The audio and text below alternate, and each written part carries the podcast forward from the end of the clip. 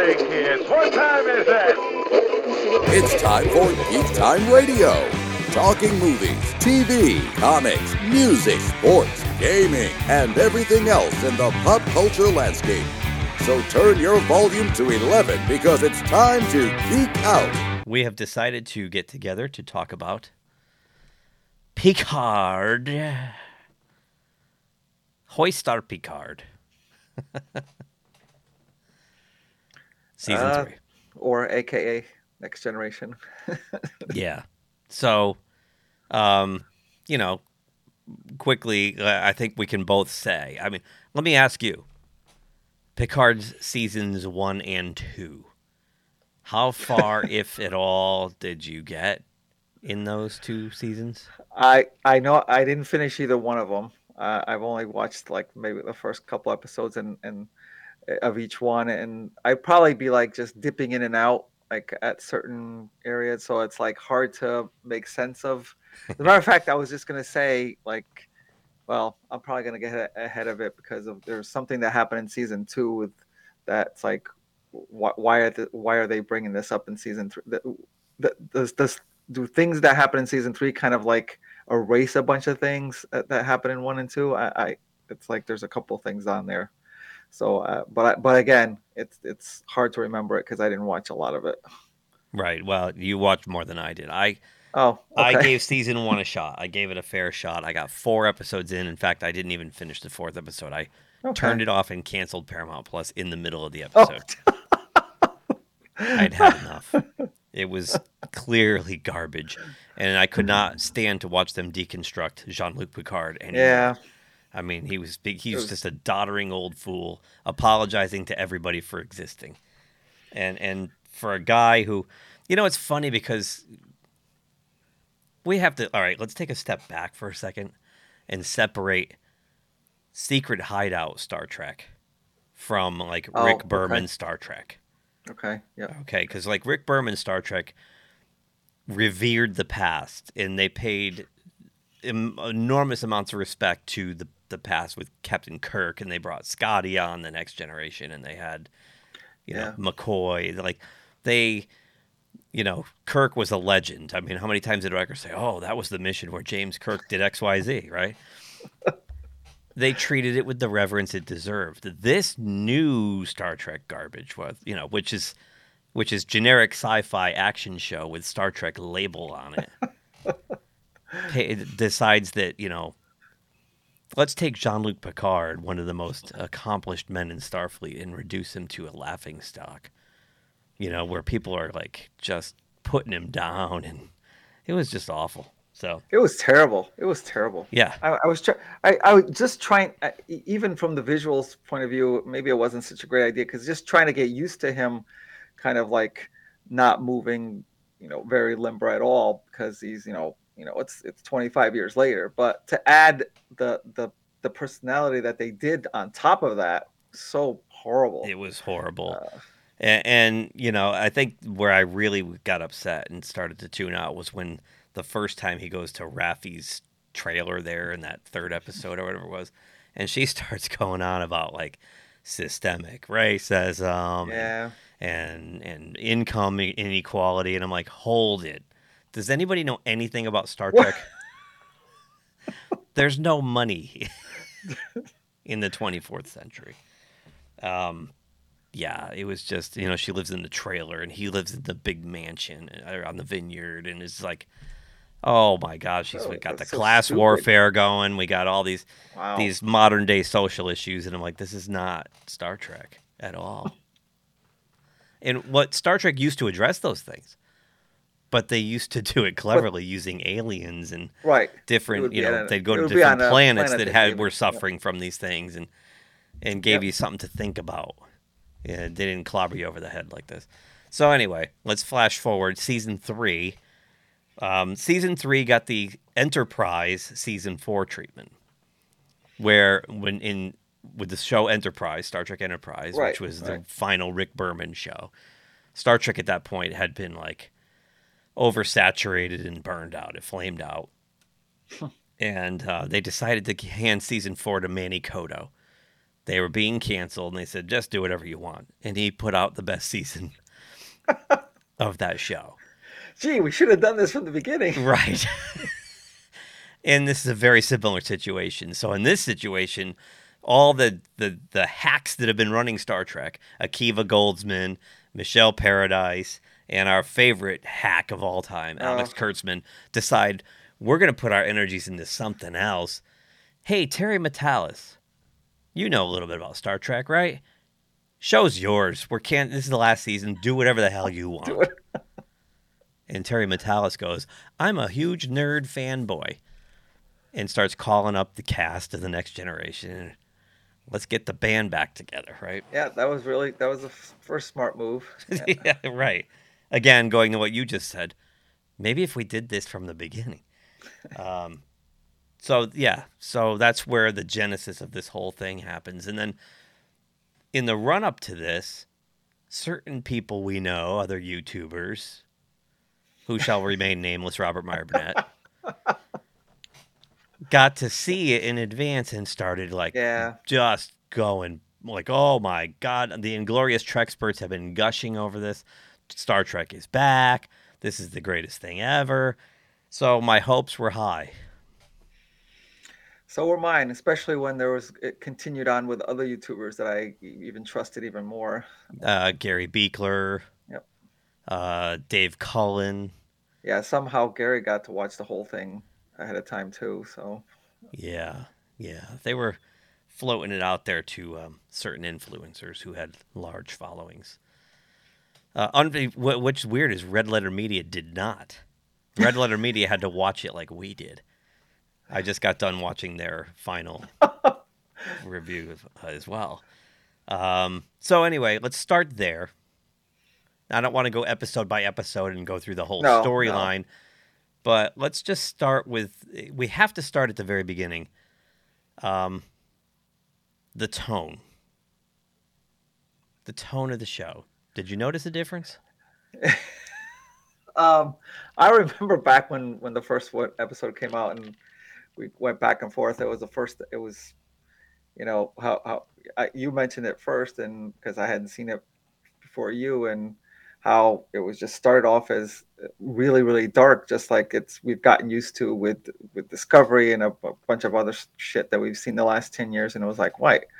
Uh, is this the same one that um, these people, these Star Trek fans, have been talking about? Uh, it seems like a lot of um, of the same as as we've been watching. So um, it, obviously, it had a lot of you know. You started seeing next gen uh, cast coming little by little and adding up to it. That that was certainly different. But um, yeah, the tone was very dark at, at, at the beginning of this. I got scared if, right off the bat when I saw Picard in at the vineyard at the chateau oh, oh, with this Romulan oh yeah, I skipped over. it. Yeah, yeah. live-in whatever arrangement they have, you know. And then the the oh, actually, it starts with Beverly just like That's what I was. Yeah. Okay. just That's what I was shooting these random aliens like she's a doctor and she's just ruthlessly just with a phaser rifle, a pump action phaser rifle, by the way. Yeah, and it wasn't even self defense when she was doing that. She'd already. they knocked them down, or- kind of insinuated it was, but still, like Okay. she's a doctor. Her whole life has been dedicated to preserving life. If you go back and watch the Next Generation, like she'll she want like think of uh I, I was it I, Borg the one with Hugh when they first find Hugh. Yep. Yep. Like Picard wants to put him down, and Beverly won't do it, right? She's like, no, he's a living being, and we deserve to help him, right? Now we have her just mowing down aliens. yeah. Um, yeah. That's right off the bat. I had a bad taste right there. I was like, oh, come on, here we go again, right? Yeah. My first thought was, wow, it's been a really long, long time for for Beverly. Like, she's really gone through a lot of lot of crap for this. Yeah, and then then it goes to Picard at the chat with. I'm like, oh Yep. no, oh no, We're back oh, to this no, again. Here we go again. So yeah, it started off a little slow for me, um, you know, and then we get Raffi, and she's on. It looks like Coruscant, um, the planet Metalis Prime. Oh, by the way, the guy names a planet after himself. Yeah, Actually, got a little system. too. Uh, uh, yeah, Yep. So all these things are adding up to hmm, hmm for me. Are we starting to see the same thing again? Yep. Right. Um, but I didn't want to make a snap judgment. I did do a review of that first episode, and I sprinkled in some funny movie clips. Like, what the hell? it's really thin, Riggs. Um, so as it goes on, we, like you said, we start to get introduced to the characters one at a time. And the first one we get reintroduced to is, I think, my favorite character from the Next Generation, who also was really fleshed out in Deep Space Nine, Worf, Yep. played Yep. by the great Michael Dorn. I love Michael Dorn. Michael Dorn could read me the phone book. And- right? Oh yeah, yeah. awesome the way he setup. delivers. Yep, yep. And he still He's- has his timber. You know, he's, what is he, like 68, 69 years old? He's still got his timber. It was. He's the he's the one character, and I know you throw in the Klingon makeup. I get it, but he's the one character where I was like, yeah, it didn't even like. It didn't even say, yeah, that's war. You know, it, you know, the the aging thing didn't hit me with him. Right. Uh, not not just because of the the Klingon makeup, but the, his delivery and everything. It's like it was almost like, oh, that that's him from Deep Space Nine, you know, yesterday or something like that. And it's like, you know, the ages kind of the the years kind of melted away from from I- with him. I will say, actually, Riker came in before him, but Yeah, he did. I, I will did. say that they all, you know, jumping ahead, they all went, slid right back into character without like it. it's true. It was seamless. They were all the same people. They they had not changed it. They it's like putting on an old pair of jeans, right? Um, yeah. Let's back up. Riker's in there first. Uh, Picard goes to Riker for help. That Yep. was, that was another scene that bugged me in that first episode. They go to Guinan's bar without Guinan. Every time they go to Guinan's bar, Guinan's not there. now, how hard could it have been to get Whoopi Goldberg for like half a day? yeah, she would have. I'm sure she would have done it. I don't know why that They have something against her or something. I don't know. I don't know. Uh, She's too Uh, busy uh, getting in trouble on the View with her Yeah, moronic maybe takes that's on it. things. I don't. Yeah, it Um, wouldn't have taken that much. Yeah, they could actually give it her something intelligent to say for a change, right? Yeah, yeah. And they're at that bar, and they're like, they show the Enterprise D. Those I pointed out in my video. It's the same, the Eaglemoss ship Oh, on yeah. a little stand, like, and they're like selling them, and nobody wants them or something. Ah, nobody wants the fat one. Like, what is that? I know what. First of all, that ship's not fat. It was like lean, like a manta ray. It was like, no, the fat ship is the Excelsior. It's got that big, huge Right, right. bottom on it. You know, like whatever. I think I, I don't know.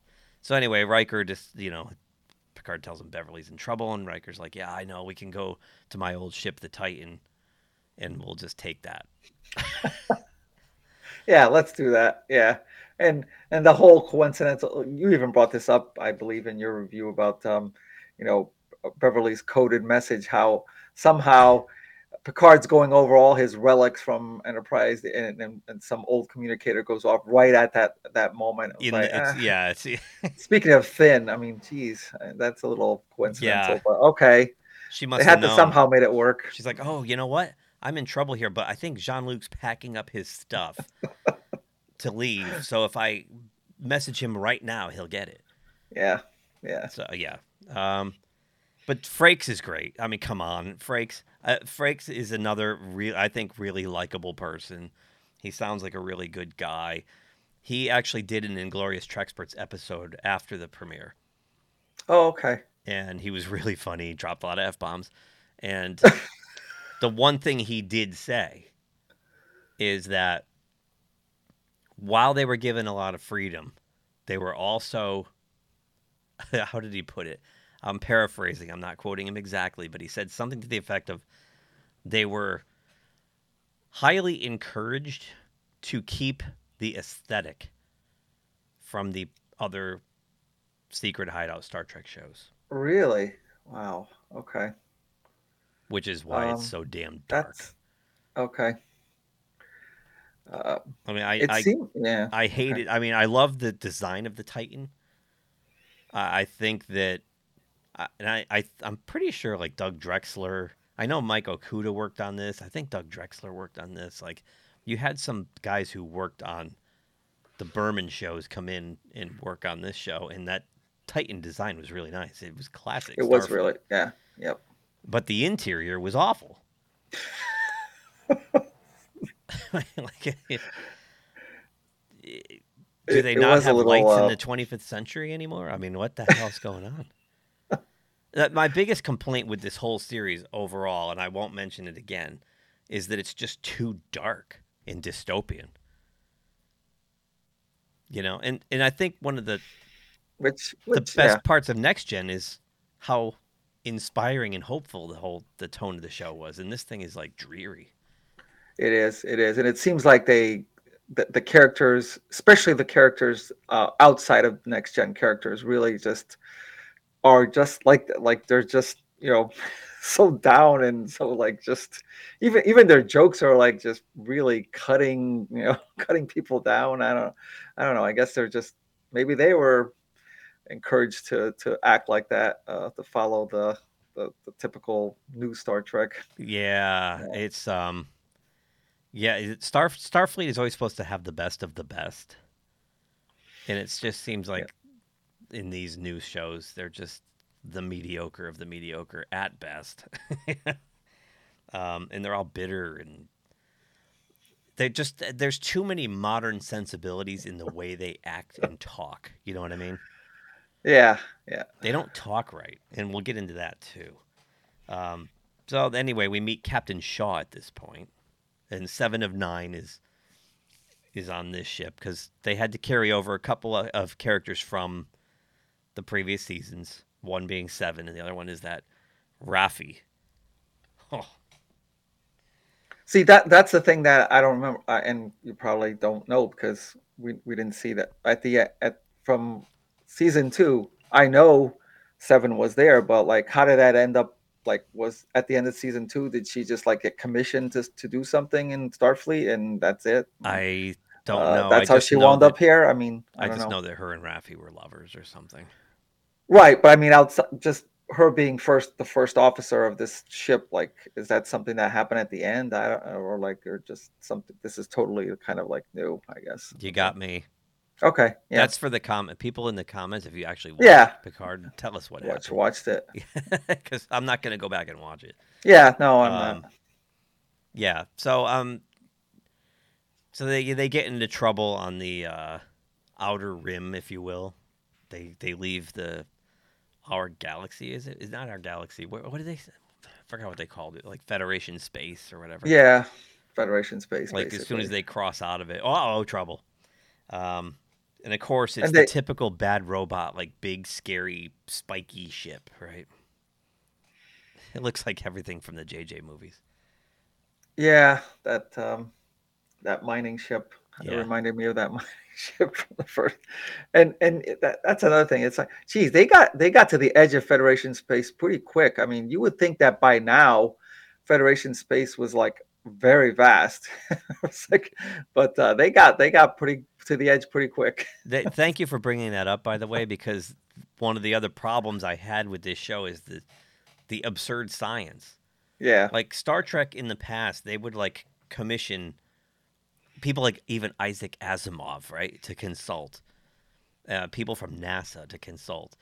And one of my favorite things, I was telling my daughter this, what I love about Star Trek, and it, it- you go back to even like Star Trek 2, which is basically an action adventure. But even in that, yeah, you know, how long till we can get to the Genesis or until a regular one? And it's like, you know, 16 hours at present speed. Like it took time to get Yep. places, which gave them time to debate what to do, to plan. it. And this, they're just, it's like Star Wars, how they, I hate how they just like explode in and out of warp. And they're just there. and that's it. That's it. You know, that, yeah. It's like Star Wars. These ships start appearing. It's like that drives me nuts. And and you're right. They just get from one place to the other. Like that's not Star Trek. Nope, nope.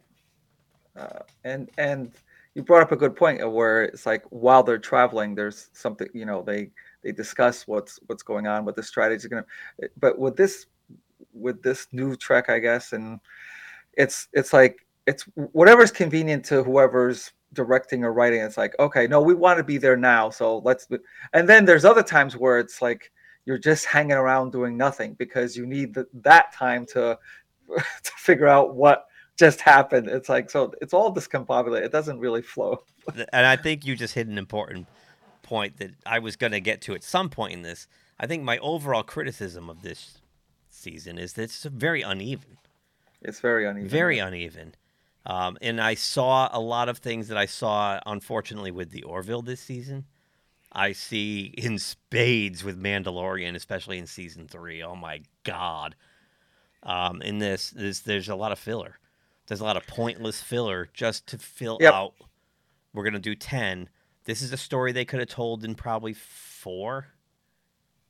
For sure. Yeah. I I mean just just to give the the, the adequate fan service, I was gonna say six, but yeah, uh, you probably could have told the story in four. I mean, if this was going to be one of the next generation, this would have felt like a next generation movie because it had it had the, the feels and the character moments we love, but it also had the stupidity and the you know of the, those movies. It could have been like a two and a half hour movie if it was made you know concurrent to when all the other ones came out. If this was like the fifth next gen movie, they could have told this story in Right. two and a half hours. Um, a lot of this was just bringing everybody back, so you had these emotional moments, and everybody gets this, yay, it's happy. But, um, and as we move a little bit forward, gonna get to one of my biggest nitpicks, but, um, yeah. So I guess they get into trouble with this Vadic person, um, and meanwhile, like Raffi is undercover for Starfleet intelligence Yep. and she's trying to track down a lead on. Uh, she had some lead on a Ferengi gangster that was. Well, I forgot what he. What was he selling? I don't remember what he was. Oh, that's a good question. Selling weapons or something, right? Or moving a weapon, or Yeah, is it, so so was she from the beginning was she trying to track down who the, the theft at the Daystrom Institute? That's what or it that was. come- that's what it was. Yeah, there was like they were going to try to steal some weapon or something from the Daystrom. It wasn't the institute? It was the Daystrom. Oh, like a museum vault or or something. something. Yeah. Yeah. And and so she finally gets, you know, to this Ferengi. It was nice to see it, and it looked like a Ferengi, right? Yeah, Um, and then Worf comes in. This really bugged the hell out of me. and again, like you said, it's for plot convenience, right? Because w- what bothered me a lot about this show was they went for cool factor Yep. o- over logic. So Worf comes in and slaughters everyone in this bar, including the Ferengi, chops his head off. And and at the time, the Ferengi was like, he had a, Raffi put a knife through his hand. He was like pinned to the table, so he's kind of defenseless. And Worf just chops his head off, which is not like- honorable. and he also just cut the head off his lead witness yeah. like the guy that they could have interrogated. It and you find out Worf was her boss. He was the one sending her on He this. was the the handler. Yeah, yeah. So that made no sense. That was really that bugged the hell out of me. And then he has the nerve, like in the next episode, like I've chosen pacifism over aggression. You just cut the head That- off and slaughtered everybody in a bar. What are you talking about? Like it's it's like that's the kind of writing, the sloppiness that bugged me through the whole ten episodes. It was like this contradictory, sloppy. Like, did you just listen to what? Uh, did you? Is anybody proofreading this stuff? Yeah, he, he has that great, like you said, the coolness factor. He has that great entrance, and of course, Worf is known to be a Klingon war, Klingon warriors. They Right. they violence, and then and then at, right at sometime afterwards of that same storyline, it's like, oh, I I've been, eh, was it some some type of meditation? Like Yeah, he was doing led- like Zen Right, aerobics or whatever. we're led to believe that he did this big self improvement over not not being violent. Well, what just happened? You- And I know they, they explained it because, you know, he supposed- she- he was trying to save her life. She was in trouble and stuff like that. But um, as you said, it didn't have to be like a total overkill. How many episodes of Star Trek have we watched with Worf in them? probably God. three or four hundred, like Uh, like three hundred, right? Like It's a DS9. Yeah. he did hundred and seventy six next gens, and then half the DS9s is another hundred, probably, right? So, and then the movies Probably 300, I would say. Yeah. close to three hundred. Worf, he'd lose his mind sometimes. He did try to shoot the view screen in the in the pilot with a phaser, Oh yeah. um, but that was before he was a fleshed out character. Yeah. Um, he he knows better than to do that.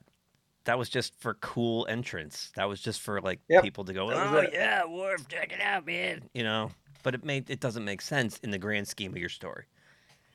So that bugged me. Um, it also bugged me too that there was a little bit of that disrespect for Picard and Riker with Shaw. Oh.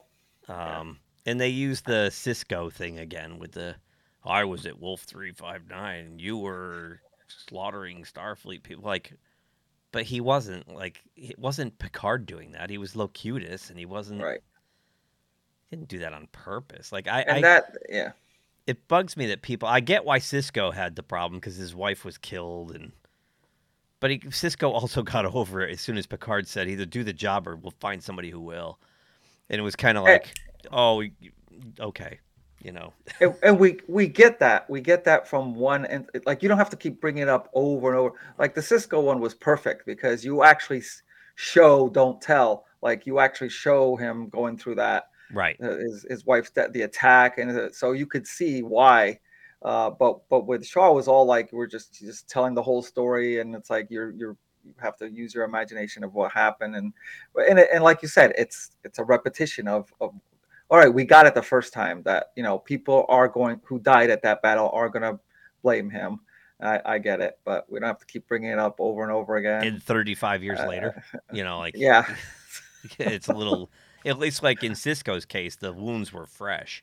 Yeah, he, You know- he still hadn't he still hadn't gotten back to being It had been into- like months since he lost his wife and was assigned to this. he lost himself in the shipyards and he just wasn't Right. didn't want to come back to duty and yeah Yeah, and now he's assigned to this hellhole at the edge of nowhere, a Cardassian space station that he's got to, you know, you know, be the peacekeeper between the Bajorans and the Cardassians and all the, and the everybody who's on there. It also seemed kind of petty that Shaw was using that to try to put a bigger wedge between Jack and and like like here's Picard trying to reach out to a person, uh, his son that he never knew even existed, and and then Shaw comes in just trying to make it even worse for him by like it's like what? It's like wow that's pretty petty. yeah. Yeah i mean they wrote shaw like the high school bully. And and shaw had a lot of potential because there was upsides to how they wrote shaw. You know he was almost you know and they used this comparison on the Treksperts a little bit. He was almost like Ronny Cox's character. Uh what was his name? Um Jellico when he came in on uh chain of command replaced picard. Yep, yep. um, kind of had that hard ass old school way of doing things. Um, it's just Shaw seemed a little petty and just had it, eh, it- it's the way they write some of these characters that don't have respect for the people who came before them, which is a problem with the entire millennial and Gen Z generations, Yeah. in my opinion. They have so lack of respect for their elders.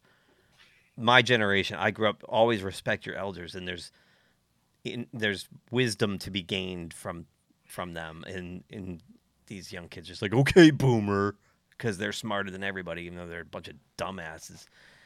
Um, and you get that kind of sense of a lot, a lot of these original characters that they're writing in the new track. You know, it goes back Yep. to that first Picard season one when he goes to the Admiral, even though she's older than him. She shits all over him. You know, Yep, yep. Yeah, Shaw and Shaw did that before he even got to the Borg connection. He was like right at the beginning. He was like, "Yeah, we know you, you almost destroyed the, the universe three or four times in your escapades," and it was like, "What the?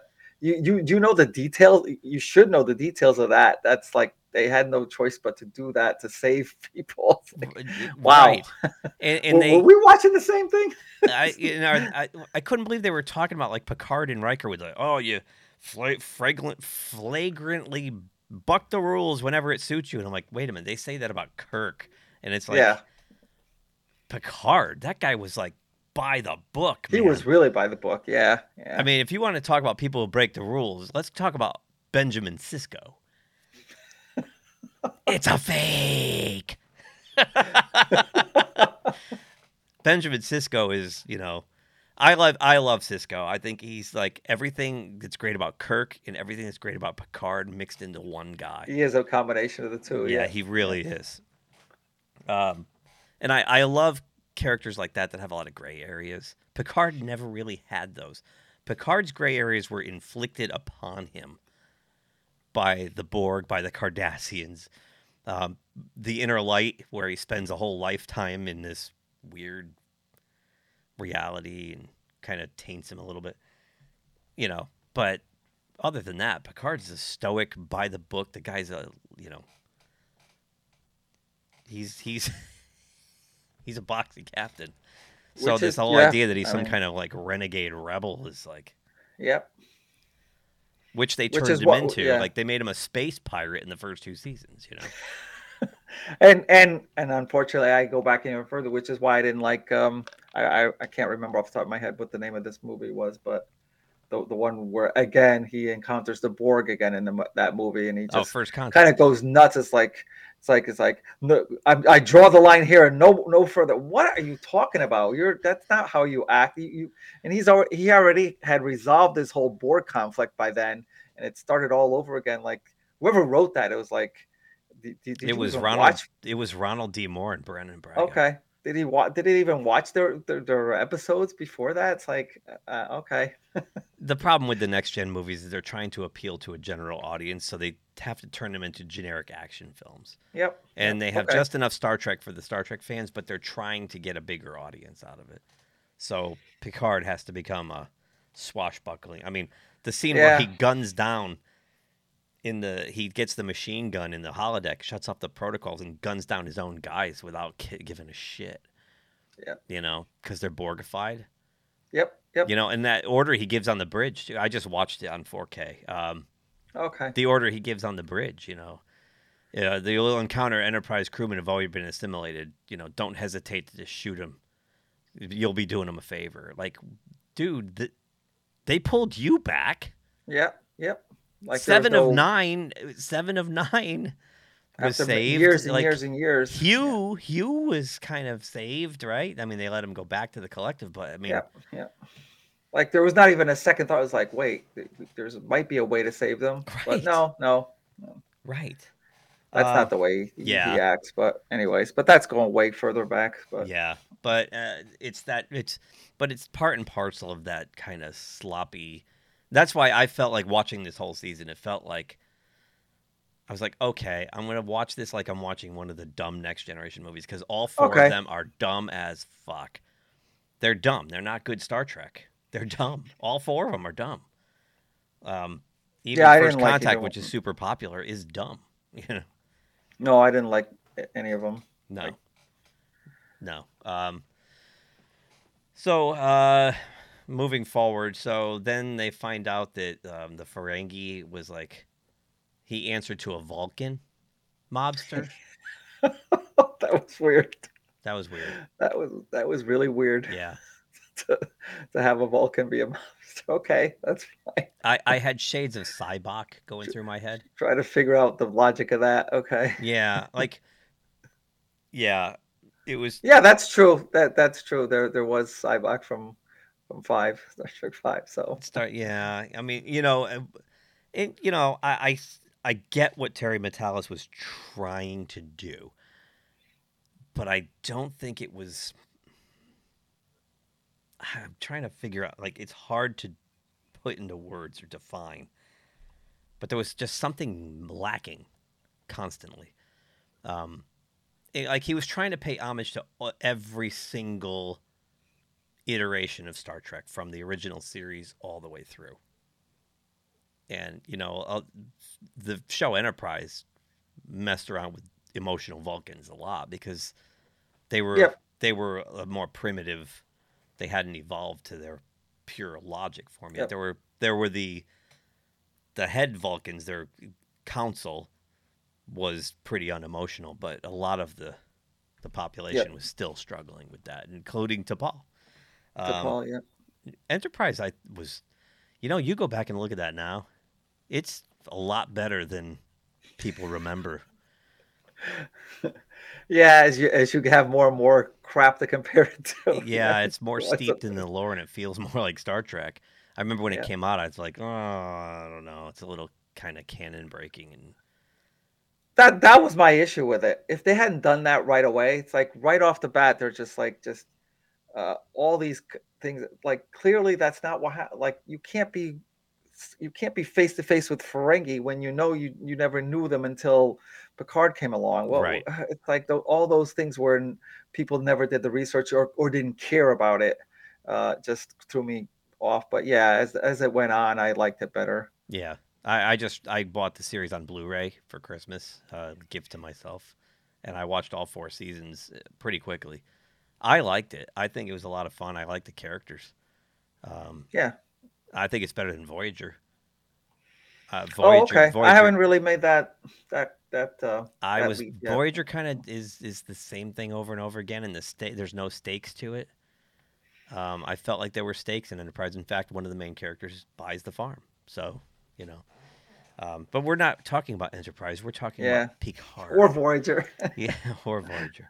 So um, as this goes yeah, I mean, on- getting back to what you're saying, uh, in general, this is a very general statement about this, which is the parts that I like. Yes, they did they did try very hard for fan service, and they brought in a lot of things that reminded you of all the the, the, the series and, and the movies, uh, uh, the, the original original crew movies. Um, but a lot of that time, uh, but some of the logic and and some of the stuff that's supposed to make sense kind of suffered because they were trying so hard to throw those things in. Yeah, yeah. So- It's it's the whole Worf's entrance syndrome. It's like they chose cool over Yeah. serving the story. Right. A- And it, there's so many head scratching moments throughout this, like every episode. And there was a few in the middle where I'm like, oh, now it's really getting good. I actually thought the last couple fell off a little bit. Um, but we're getting ahead again. So we find out during this time that Jack is Picard's son and Beverly. Kind of obvious. It's yeah. the Carol Marcus, David Marcus, Captain Yep. Kirk thing, right from Star Trek 2. Yeah. right from Star Trek Two. Which you know, at the very beginning too, they're in this nebula with the big bad, and it's like, oh, there's Star Trek Two. Uh, it just there's like little Yeah, trying trying to trying to like stay out of sight of just like they did, you know, staying out of con sight. Yeah, yeah. Yeah. So this we find out also that this uh, this Vadic, this bad guy, who first of all, he- here's another mistake I think they made. They had a villain. They had two villains, but we'll get to that in a minute. The, this villain Vadic is a scenery chewing bad guy, mustache twirling. If if it was a man, would have a mustache. You know, yeah, I, uh which Star Trek, that's the Khan. That's the Khan effect. Ever since Wrath of Khan, you get these studio people go, "We need a bad guy. Who's the bad guy?" and I like to say what like Robert Meyer Burnett likes to say all the time on the Inglorious Treksperts podcast is that Star Trek doesn't have villains; it has antagonists. What makes the the bad guys on Star Trek interesting is that you you understand their motivation. In fact, in some ways, you're like, well, they're not really wrong either. This is almost what they need sympathetic, to yeah. do, right? You're sympathetic. They're just not being a bad guy to be a bad guy. They're not being evil to be evil. This character Vadic was boring, went way overboard on the over the being- top, just like mercilessly trying to kill them. We don't know why. It just it was it, her scenes bored the pants off me, man. I couldn't take it anymore. And then so she one of the weapons she steals is this Warner Brothers cartoon thing. You know, like where Bugs Bunny would throw this hole at the wall and he'd go through it and come out somewhere else. Yep. This is what she did. That was the dumbest thing. I, I, I was laughing. I'm like, really? We have Looney Tunes. We have the fire the Looney Tunes weapon. Looney Tune weapon away. And, and yeah, Picard, it's, it's Picard to, like gives the advice to Riker, like fire everything we've got. and he fires all the torpedoes, and they through the Looney Tunes thing, and it comes out the other and then side. You get pummeled. They Yeah, hit themselves. I was dying laughing. Like that was. I, I was so just like huh. It was. It was. I don't know. And that led to one of my uh, one a moment I absolutely loathed is the way Riker treated Picard. Yeah. Get off was- my bridge, you son of a bitch! Like, what? What? they, they they spent all this time with a camaraderie, you know, th- together at the bar, and then like trying to convince Shaw and coming up with a heist and all that, and all this, and then just that that scene was like way too much. And then in the very next episode, the very first scene, they're back to like, "Oh, Yeah. Jean-Luc, I'm so concerned about you." It's like you just called him a bastard and threw him it off. could have been it could have just been better a little bit differently without with the still. We get we we get the point. It's Again, like, it's just it was the unevenness. Uh, Very uneven. Just uh, it was constant, like, yeah. and then- and uh, obviously I'm I'm gonna jump a little bit ahead where you said the, this bad guy this bad guy woman whatever um you know you find out that her one the, the the the whole classic you had the one job that was that was it was to try to get was to get Jack. So all that time you're barraging this there's no chance you're going to completely destroy everybody including the person you have to have. Um what because Right. later on she starts you know way ahead she starts you know killing people just to get him No, that's what I mean. No, like she's just on like full blown. Let's massacre everything. yeah and uh, And then she's got this weird hand, right? Her left hand, oh where yeah it cuts off and it turns into a head. It looks like Sn- what was his name? Snoke from the Star Wars. looks just like Snoke. And it's like you will kill them all and we will destroy the galaxy and like like what am I watching, man? This is not Star I- Trek. Like what am I watching? i don't know Uh, So we find out that the changelings, this is where he gets his Deep Space Nine in there. The changelings from the Dominion War are back. And after Jack, apparently. And once we find out about the changelings, is all of a sudden Jack goes from being normal guy to to uh, possessed demon boy. And he starts having Yeah. these weird hallucinations about murdering people. yeah and then then he starts having what uh, what i don't know if it's telepathic uh, know taking over Premonitions people, or uh, whatever, yeah.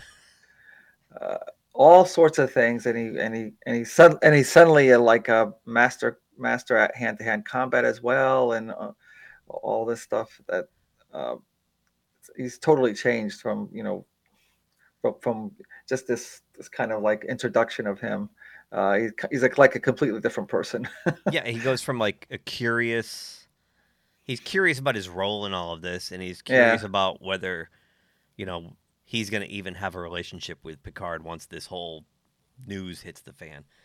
Um and and then he goes to like like Damien, the Omen. His eyes glow red and he he sees a red door with like creepy tentacles growing out of it. I'm like, "Oh, come on. What's going on here?" Um and that's the J.J. Abrams mystery box component of the show. Ah. Got to have the mystery box. What's behind the red door? jeez Take the car. Uh, what's behind door number two? Um, so this cat and mouse thing went on for a couple episodes, and then like Riker gets captured at some point, and he ends up on this on Vadic's ship, right? yes right okay In a I, I remember in a and that's when all of a sudden she had already kidnapped Troi, Troi, Deanna, and Deanna's already in there, which led to another dumbass scene. Like, when, if you haven't watched Bird of Prey 5's reviews of these, they're very long, but they are so detailed. And Bird of Prey 5 forgets more about Star Trek than you and I know combined. wow okay Like he gets like he figures out. I'm like, wow, I would have never thought of that. Like scene by scene, like this what this should have been. I'm like, wow. Um, they're great. And I was dying laughing because I didn't, I didn't quite catch it at the time until he brought it up. But then I was like, "Holy shit!" She's like treating his wounds with no medical kit, no bandages, no. Yeah. And she's like, "Sit still while I tend to your wound." With, with what? With what? Yeah. Well, her Like- empathic powers. I don't know. Uh, uh. But again, like that's just like that's, That's sloppy. dialogue for dialogue's sake, right? This, It's like, oh, they're trapped in a cage. Let's have her say this stuff about treating his wounds. But like, there's the situation like doesn't work with the dialogue. There's no nothing there for her to use. Like she didn't even like tear the sleeve off her and use it as a tourniquet. Nothing. It was stupid. And this at the same time, I guess, like so everybody from Vadic ship went over to the Titan, right? They decide they're gonna take over the Titan. It's- They figure out a way which this is another stupid thing, and you you know DS9 better than I do, and I love DS9. Where Beverly starts going on about how the changelings are evolved and they've figured out how to simulate organs. They've never been able to do that before. They could do that on Deep Space Nine. how how They could do that on Deep Space Nine. I mean, Odo. Uh, Okay, yeah, they, they they they already had established that, like how they could, uh, kind of come close to uh, Close enough. like Right. Remember they put like four of them on Earth and like took over the Yeah. whole. Yeah. and and and if you examine them, you could you would see all the organs there, and Right. it's like, yeah, that's that's okay. But in this dumb Yeah. show, they insinuate that they're just made of goo. Like if you poked a hole in them, just goo would ooze out. That's that's really, which which brings up the other thing where where Shaw sends uh seven uh, hunting changeling hunting, and it's like, so she's just trying to find a bucket. So every single changeling has a bucket somewhere. That's how you're gonna find. That's how you'll find the changeling. That was really weird. That's like she was trying to find go into a quarters to find a bucket Buckets. to go right. into. Yeah, that's right. But you didn't have to. that- That's not what they had to do. I mean, I know they have to regenerate, but but but not necessarily in that container. I, I don't know. It was kind of weird the way the way. I, I, it was great that she was like kind of has a secret mission she has to find, but that's how you find try to find them. I don't know. Yeah, and you know, this whole idea that they found a way to get around the security protocols on the transporter because they've figured out how to simulate human organs. They were That doing was- that 35 years ago. You know, they were t- that two-parter where they go they think Earth is infested with them and you find out like they used like 3 or 4 of them. And and they were able to like take over everything. And Take, it's ba- ba- yeah, basically take over. Yeah, right Yep. you know it's it's i get the feeling that he deep space nine was a show he didn't watch too much of um, Yeah, it was just he was just trying to use that one concept and didn't Mhm. really do the research. And again, the main thing behind this is to try to give as much fan service there is, but like not really do much with the the main story. right. Right. So one of the things we forgot to mention is that Geordi La Forge's daughter is the helmsman. Yep. or the navigator. And that reeked of generations didn't it? With the when they when they get on when Well, Picard and Riker get on there and they're like, "Oh, this is Geordi's daughter." It was just like when Chekhov introduced Kirk to Sulu's daughter in Generation. It's like the same Yep, yep. scene. I- There is a lot of that going on. Yep. Yeah. Yep. And uh God. Um but then they they decide after they get back to Federation space to in to go recruit Geordi, get Geordi's help now. And Geordi comes aboard with his other daughter, and then we find out they have an estranged relationship. There's like what's the girl Sidney's the one on the ship. Sidney. right? Yep. Yep. And then his other daughter's name is um That I I Oh, don't know. forgot. I'm drawing a blank. Anyway, they sort of get along, but Geordi and Sydney do not get along. They haven't spoken in years. and and is like the only thing I got out of that was and maybe there's something more to it was that just because she wants to be someone other than an engineer, so that's why he's they have Thank this you. Dumb, cue more it? dumb dialogue, right? that, The the scene where she's telling Seven like, "Oh, Um, you know, my father was an engineer. I wanted to be a helmsman, and he didn't want me to. He started that way. Yeah, He- he, season one, that he's way. the driving the ship. Remember that was the joke. The blind guy drives the ship. Yeah, but but we just just a common sense. Regardless of that, that's like that's that's a, a reason to have this big rift. It's like just because your kid wants to do something different, that's like what? It, it's pretty That's not a- stupid because in the last episode they have the cook on the bridge, right? And he's like, "I'm just a cook. I don't." Uh, he goes, "But I did take navigation 101 or whatever he says, right?" Like, so they all have to take how to drive a ship when they're in the academy, whether you end up being a helmsman or yeah, not, right? You all have to take. So, like, what's the what's the problem here? Like, so she liked that better than engineering, and now Geordi Right. won't talk to her anymore. So what? That doesn't sound too evolved, Mr. La Forge. And here's Nope. my other question. Why is Geordi like the curator of a spaceship museum when he's like top engineer? I mean, Like, I could you just see took that Scotty running a museum? Yeah, No. I mean, I you're right. He should be at the cutting edge of things, but I just took that as that's what he chose to like at this point. Retire. Yeah. uh, you know, that's what he wanted to do. He wanted to take care of all the classic sh- ships and stuff like that. I, that's the way I took at it. But yeah, you would think he'd be like on the innovative side of things because he's so good. But yeah, Yeah, you think he'd be like designing future tech at Starfleet Yeah. headquarters or something, you know, not like out in the middle of nowhere with a bunch of broken down old ships, you know.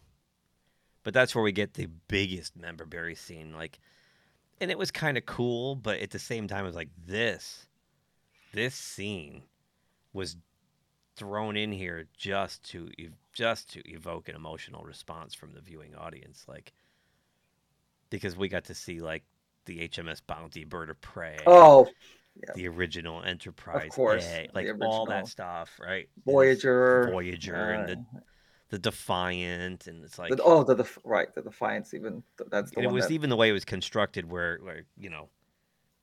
Seven's going through the thing like, oh, how about this? Like she's like quizzing them. Do you know what that one is? Do you know what that one is? Do you know what that one is? It's like, oh. yeah, that was definitely. Uh, like that served zero purpose to the plot, but it got everybody going. but "Whoa, I remember yeah, that. I remember that. yeah, Which, by the way, Mr. Matalas, while we're on the subject, has been blocking people on Twitter who've criticized his TV show.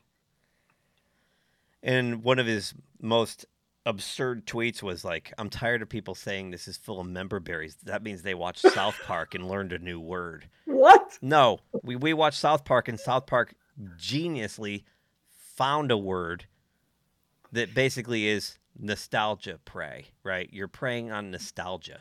Yeah, And so it's called, yeah, they, they labeled it member berries, but it's this, whatever you want to call it, that's what it is. I mean, it,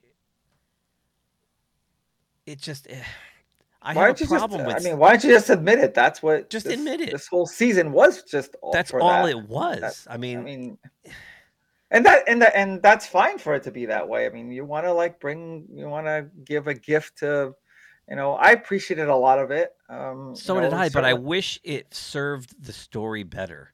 yeah, definitely. like because it was again with the unevenness where they'd have scenes like it, it, I rode Just this roller coaster there, of emotion where I'd be like, "Oh, that was great," and then the next scene is the dumbest thing ever, and you know, and it just it was so uneven. And then you had Yeah. a scene like that, which is like that's just pandering to our emotions. I mean, that's that was that was dumb, dumb. Um. So yeah, and you know, the we also had the scene like, is that the episode where Tuvok is at the beginning, oh, that's or right. was that the way, next um, one? When you find out like No, Tuvok was a uh, changeling. yeah, because that that's when they find out that they that uh, they have um, or she's trying. They're trying to find out where Riker is. I think. Yeah, yeah, yeah. Uh, that's right. and and um yeah Tuvok and then that whole little interplay about figuring out if it's really him and or or it's a changeling uh from seven of nine uh, okay uh okay Yeah, all right. Now, so so i mean so I, it's like it, it, it it's another one where it's like you first she kind of falls for it for it to come up with a dramatic thing, and then she figures it out. Like, why wouldn't why wouldn't you just do that from the beginning, or was where she just hit with emotions right away and didn't and then had to think about it? I don't know. maybe Uh, maybe Tim Russ's contract stated that he needed X amount of screen time, so they had to drag it out a little bit. Maybe. He's like, I'm not coming back for one line. You got to give me, you got to give me something to do here. And I Yeah. Okay. was it me because he does show up at the end as actual yes, he does. actual uh, Tuvok, but his ears didn't look right. Is it Uh, because hmm. he's bald now? Like he's Yeah, maybe hair? that's what it is. or it's gray hair. I don't know, but his ears looked like they were going straight out instead of. You know what I mean? It just he didn't look right. I know he's lost some weight. He's older now, Yep. but and it was nice to see him. I love Tuvok. Um, but okay. I kept waiting for Sisko to show up. Anyway, moving ahead. That would have been really. I mean, they would have got me there. yeah. that would. So they they meanwhile like Worf and Raffi are in that's where Riker got captured. We forgot this whole thing where they go to the the uh That the um, Daystrom whatever it is. Uh, you, you Institute it of-. Institute of Storage of Weird Shit. And they go in there and then vault. That's what you said. You said Like vault. vault, Yeah. yeah. Yeah. yeah. um and this is where they're this is where the big secret whatever thing that they think Vadic's after is in there, right? Yep. And they go in there and there's like Kirk's corpse. Cork. Yeah, that was wow. What? What what made him do that choice? How about corpse, the Genesis and torpedo? then the Genesis? Yep. 2, the Genesis 2 torpedo. So yeah, I mean, I mean, this this vault was perfect for for this whole thing because you you could have put literally anything that went back to any episode, any series. So and so And then they, there's like some kind of killer tribble or something in there and yeah, yeah, and um and of course Moriarty. and then Moriarty comes out like what? and again, it's like um I know that was a popular episode, but Moriarty? And then they As a caretaker, yeah, and and then they Riker figures out the the thing with the the song. Oh yep, He hears those tones, you know, which is uh car- goes back to Encounter at Farpoint not or close something. encounters, but yeah, pop goes the weasel, right? Yeah, And, yeah, uh, goes back to the Encounter at Farpoint. Yeah, Yep. Yep. And then he figures out, holy crap. It's our dear departed three times dead Data. it's him. And he's he's old. Like now I didn't watch the other two seasons, but I know Data was sort of looked like classic Data. yeah, I mean, and Brent Spiner's put on weight in his age, but they still try to make him look as classic data. Now, with deep fake technology and the de aging process where it's at these days, why didn't they just de age him? I mean, he's an android. It really bugged me that like they have this thing with Doctor Soong going, uh, I've made the perfect data because I made him an old man. Like and he's half lore and half data and he's old like me. He's perfect now. And then right next to him is the the data, the classic data head. Why did they just de-age Brent Spiner? I don't know. I, it's I I think they also threw it was like a multiple personality data. They had like Yeah. B-4 in there and In lore, maybe a maybe a Lal too. I don't know if, if she was in there. oh too. yeah, and, and Soong, like everything. soon, yeah. But then when they bring him to the ship and Geordi's there, like working on him, like they have to like they need data like to. They're locked in the ship, right? They, they, oh, the command codes got over taken over or whatever, and they need Yep. to get the ship back, and they need well, data can do that, but he has to fight lore first in his brain. Yeah, to take over the body. I, I don't know. Did you notice too what they did with the colors? No, I must have I must have like watched it real quick. Uh, no, I didn't. Lore's the bad one. So they made him Oh, red, like the yeah. party they don't like, and they made Data the Oh, guy blue, Jeez, that like the flew party right they by do me. like. Wow. And they said the blue just went and killed all. Oh the wow. Jeez. Couldn't just cou- couldn't just have one thing where you didn't have to bring that shit into Sorry. it. Wow. Maybe I No, read. not maybe, not not you, not you specifically. Them. no, Like, maybe I read too deep into it, but that's the first thing I thought of. Wow. Gosh. you know. So anyway, good data wins and he's happy times and they get the ship back. Right. I'm just again, audience, like we we watched this once, so the Yeah. you know, It's it's some of these episodes are months ago.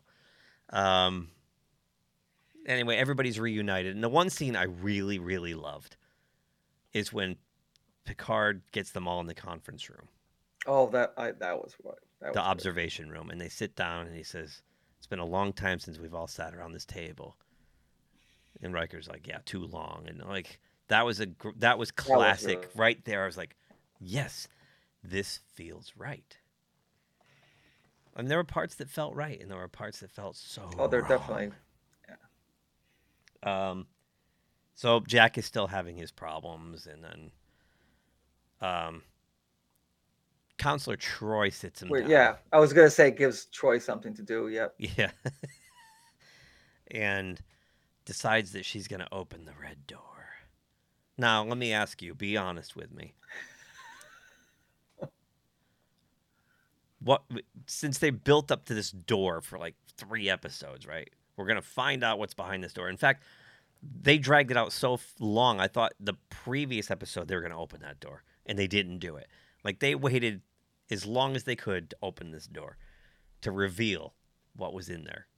Did you? What did you think was in there? Did you suspect what was in there? Oh, uh, First, I'm gonna say that that that's kind of one of the, the, the my negatives about this that it took so long. It's like every single episode, it was like it was like Vadic saying, "Jack, you're something different. You're you're not who you think you are. You're you're, you're you serve a purpose." Every every episode, you get something that he is something more than what he really you know than just Picard's son, and they it took it. Like, why did you have to go all those episodes? And of course, they had to drag it out because they determined they want to make ten episodes. So, uh, wow, that that that dragged rep- on forever. Yeah, repetitive dialogue, like really I- repetitive dialogue. I guess maybe I didn't really spend a lot of time thinking about it. I mean, I certainly didn't think anything about about Borg or anything like that. I thought I thought it was going to be something related to the changelings. Uh, to be honest, I, I don't know. I didn't really have any like really great insight into what what that, that might be. I'm glad you said it that way too. I thought it would have something to do with the changelings, which means what was behind the door had nothing to do with the changelings, and we spent eight Yeah. episodes with the changelings. Um, And I thought that was kind of cool that they brought that they brought a mystery that with the changelings in it, and uh, but it that that just got dropped like like it's like what Somehow. I had a feeling. Um, I got Okay. the feeling the episode before that it was going to be the stupid Borg again yeah because that's the go-to. Like that's the Okay. lazy go-to. You know what I mean? It's just like it's not that I dislike the Borg.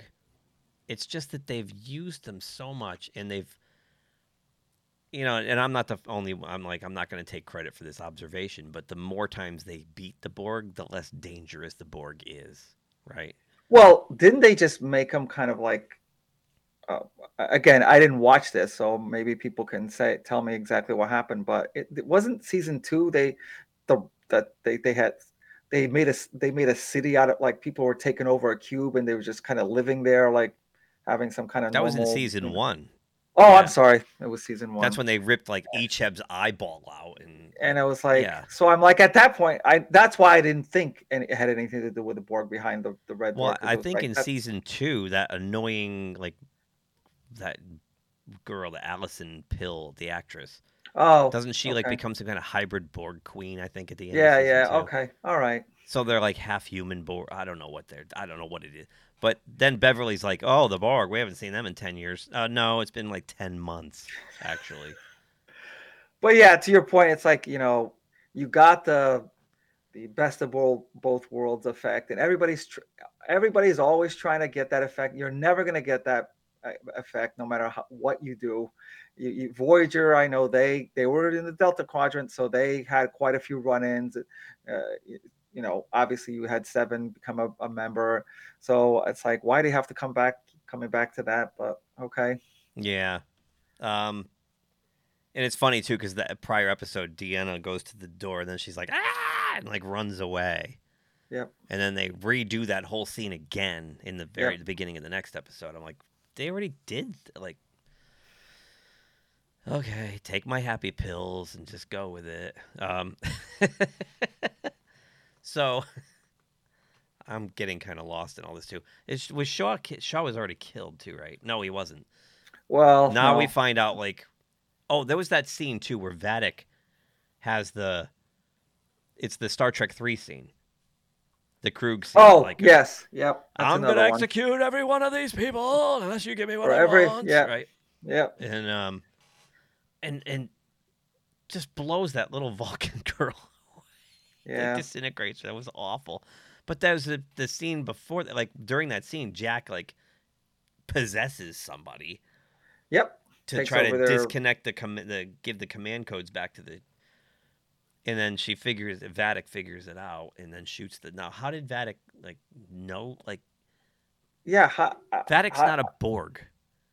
That we know. I don't know how they figured it out. I don't know how she figured it out. I was like, what? Okay. Uh, uh, uh, So when they get the ship back, they made no sense. they launch her out the airlock. Why is there an airlock on the bridge? Oh, by the way. Like, what if that ever malfunctioned? The whole command crew gone out the door. That that is that is weird. So, Uh, anyway, I know launch- they built they built her up all that time, and it's okay. then- bye. and and again, I'm the swearing, the swearing Oh, fucking solids is her last line as she fly. Like, why do these characters talk like college kids? And, yeah. like, like it's just Because so, because there's writers like that. I guess I don't know. yeah, they're terrible. They're they're not. He wrote a lot of the shows too. You gotta you gotta project yourself forward. You're not you're not writing for kid for today. Uh, meaning like people who talk like today. It's like, geez. Uh, Gene Roddenberry, uh, Shatner said it best. Gene Roddenberry would be rolling in his grave. Gene Roddenberry used to fight people on the way the characters spoke to one another. You think he would like, you know, that scene where Shaw tells like Riker and Picard, "Oh, when, I already called Starfleet, uh, so you guys better hurry up and get your bullshit story straight." You know, like, you know, and he's like, "I'm a dipshit from Chicago." Like, you- you're the captain of this ship, man. You don't talk like that. yeah. Captain Stubing on the Love Boat didn't talk like that. Right. It's just that's what And he's bothers supposed me. he's supposed to be like a a by the book guy. Yeah, you know, exactly. the regulations and stuff. Yeah, he won't even call seven of nine, seven of nine. He wants to call her Hansen, Yeah. her Earth name, All right. right? yeah. Yeah. Uh, because you know he won't acknowledge the Borg thing. Anyway, whatever. So Vadic gets yeah. So they, the, they- they- the they- hatch. yeah. So they. What, oh, right. That comes to that. Uh, my other gripe about how um.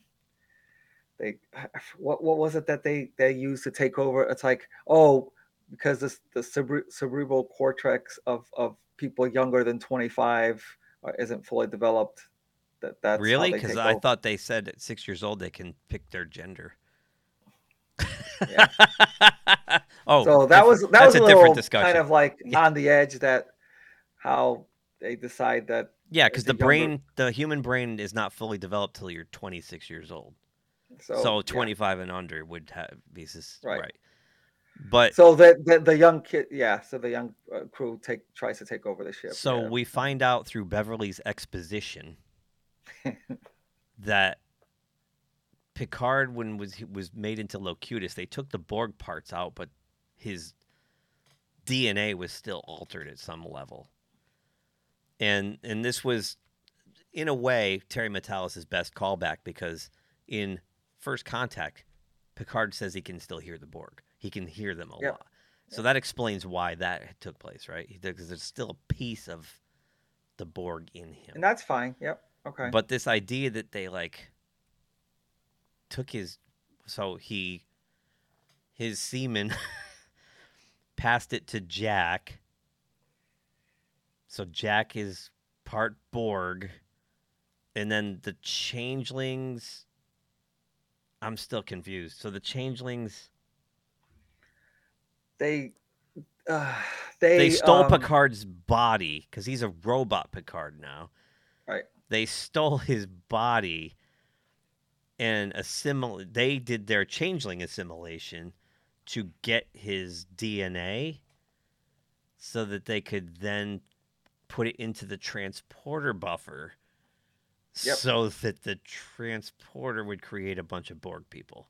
Yep. Did I get it. that right? Uh, I mean, it, it, uh, the more the more and more you go, I I'm thinking, oh gosh, this is really bad. But Okay. that's, that's Hang on, That's- I got to ask Danny Glover. He's right over here. Danny, did I get that right? He said that's pretty thin, Riggs. it's pretty thin. And again, thin's my middle name, so I just want to make sure that that's. We waited eight episodes of ten to get that goofy ass explanation. That's almost as bad as the Looney Tunes portal hole thing oh, that yeah, they never yeah. used again. Oh, by the way. And and Oh, yeah, And that brings me to another point too.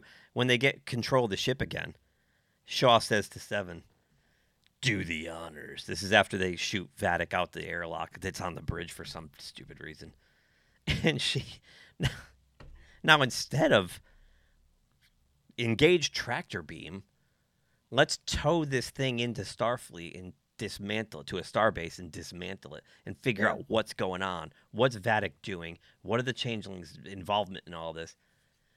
Fire everything we've got and blow it up. She blows up the ship. Just blows it up. and and it I goes back to know, Worf cutting off the head of the Ferengi. It's the same thing. It's so and I still don't know what the what I don't know what the changelings like stake in this is. Why would the than- changelings team up with the Borg? I have no idea. And and and if they did, then they wouldn't just stop midway. It's like, yeah, you take over from here. You got it. You got this. I'm gonna like, put what? this in reverse for a second. Okay, Oh, we're okay. going back to DS9.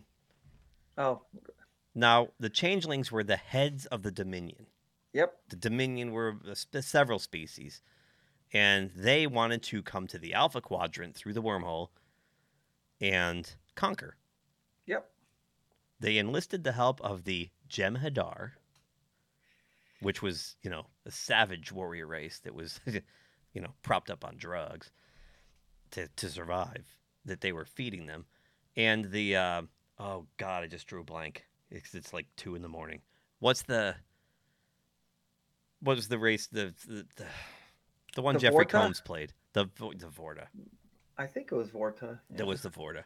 They kind of just handled the, the the management of Right, they were the managers of the Jem'Hadar. They kept Yeah. them. The you know- Jim Hadar Jem'Hadar fought, and they kind of like, you know, decided when how much to give them to keep them in line. Right, the Tetracell White or whatever it was called. Yeah. So, so with that in mind, right? So the the changelings enlist the Vorta to become their middle management to handle these these savage Jem'Hadars, and the Jem'Hadar's mission is just to go lay waste, right? Yep. So, wouldn't you think? Just saying that if the changelings came across the Borg, and the Borg said, "We're going to assimilate you into our our collective," that the changelings would say, "Oh, really?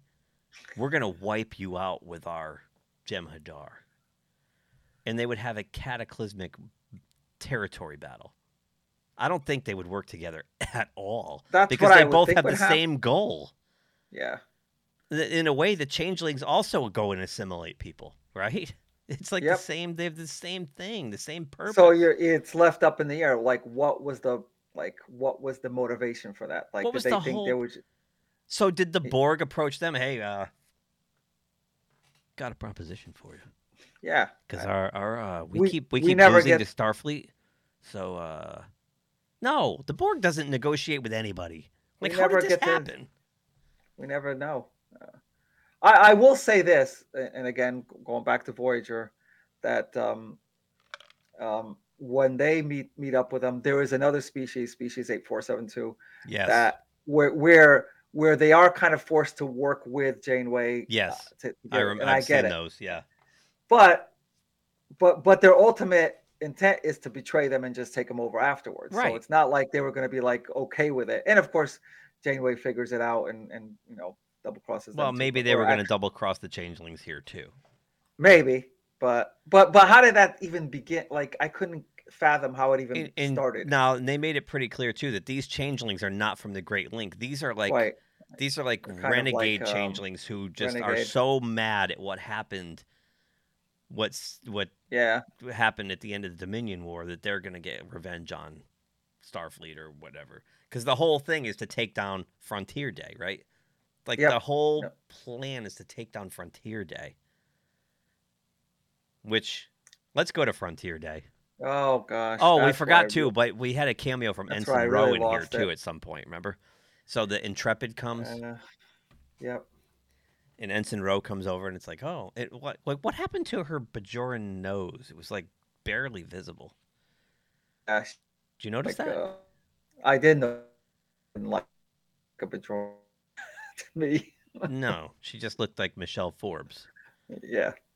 Um, Almost like almost like Michelle. Yeah, I'll do it, but don't do all this crap to me. Or to and- right. She wouldn't even put the earring on. Like she put the earring and she gave it to Picard. Or whatever. Yeah. But then, like, she commits suicide. Like, Yeah. She- really I mean, bugged she she senses that they're gonna come after the Titan, and right. I just felt like her character would not go down that easily. She would just go back to the Intrepid and fight like hell. I have a problem with with that whole concept of just bringing in all these like kind of popular secondary characters just to get rid Just of them five them. minutes later. I, it's like I hated that. It's like I did too. Uh, and really, Picard, after 25, what was it, 25, 30 years, he's really that emotional over what she did, like back then. Like, Again, there, it's almost like there was Shaw. no time to resolve anything. It I was mean, almost like Shaw with the Wolf Three wow. A- I and the, like- and his schism with Beverly. Like really, they went twenty years without talking. to? Wow. Like I mean, that's that's a lot of grudges that um, happen in, in the future that you would think would be more evolved to it- figure out. and but- of all people, Jean Luc Picard, who was the most Yeah. evolved of them all, right? And uh, he's Yeah, carrying grudges around for decades. Yeah. Anyway, that's what I mean. Like this is what bugged me about it. I don't care how many great touchy feely emotional nostalgic moments you throw into these things it was really poorly written i think like for for these reasons and then so we get to frontier day which right off the bat i started laughing with their goofy ass science again fireworks in space i mean i know we have ships blow up and stuff and there's no oxygen but fireworks that that's a little back to being thin again. yeah and Uh, then yeah, So out comes the Enterprise F, which was Oh, going yeah, to be that's right. decommissioned, right. But there's the fine, is there they're they're going to fly it out for Frontier Day and then decommission it, and it's commanded by yeah, of course. Shelby. you get another one, another pop, uh, popular secondary character just to to get her demise.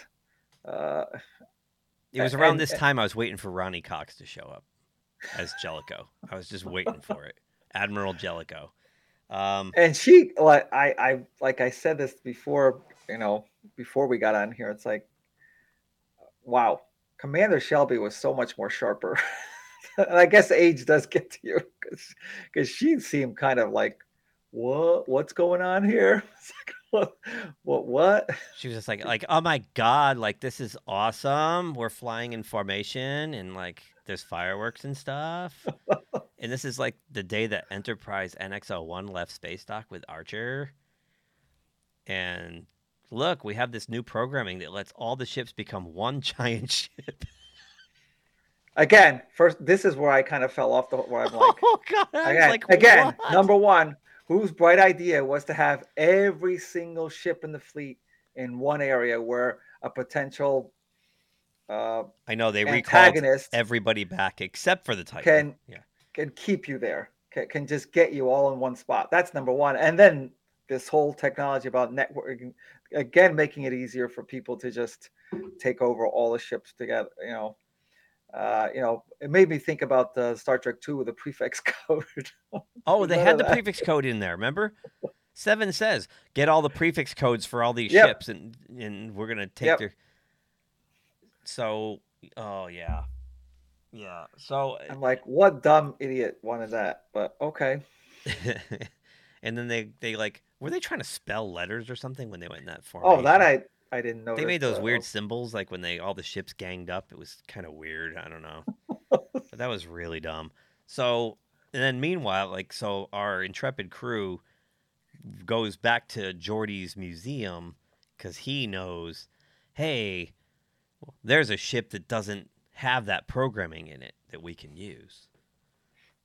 And yeah we all knew I this was coming too. This was as obvious as the Borg behind the door. Well, okay. So I want to ask, how did that come about? Because they the, the young crew had taken over. We're we're we're, we're putting we're fighting. Mhm. Um, Shaw and and Seven and uh, I think Raffi was there, whatever. yeah. And Oh yeah, and they're- Raffi and- fought people with guns. With with- she brought a knife to a gunfight. Yeah, and then and then Seven somehow goes like this. Tells tells Picard and right, okay, go go go. Like tells the old conveniently tells the old next gen crew to get out of there while and then they he gets shot. like like if their whole plan was to fight all, to take Titan back, why wouldn't they all just stay and take the Titan back? Right. Like I thought the whole plan was to try to get out, stay, save themselves. No, you guys go. We'll stay here and make make a last stand. And of course Shaw dies or whatever. But, Yeah, I was a but little. what, what- was that the whole plan to like all get in the shuttle to go find? Like they didn't know they were going to find the Enterprise. Maybe Geordi, Jordy knew, did.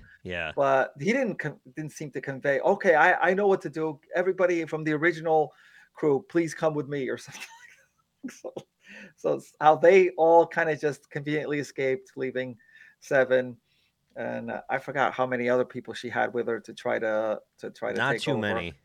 Because they remember And, they. and actually, prior to that, they figured out that that was. Remember, you said you, actually figured out the the, the science, how anybody under twenty six was going to start turning, and they figured that out on the bridge.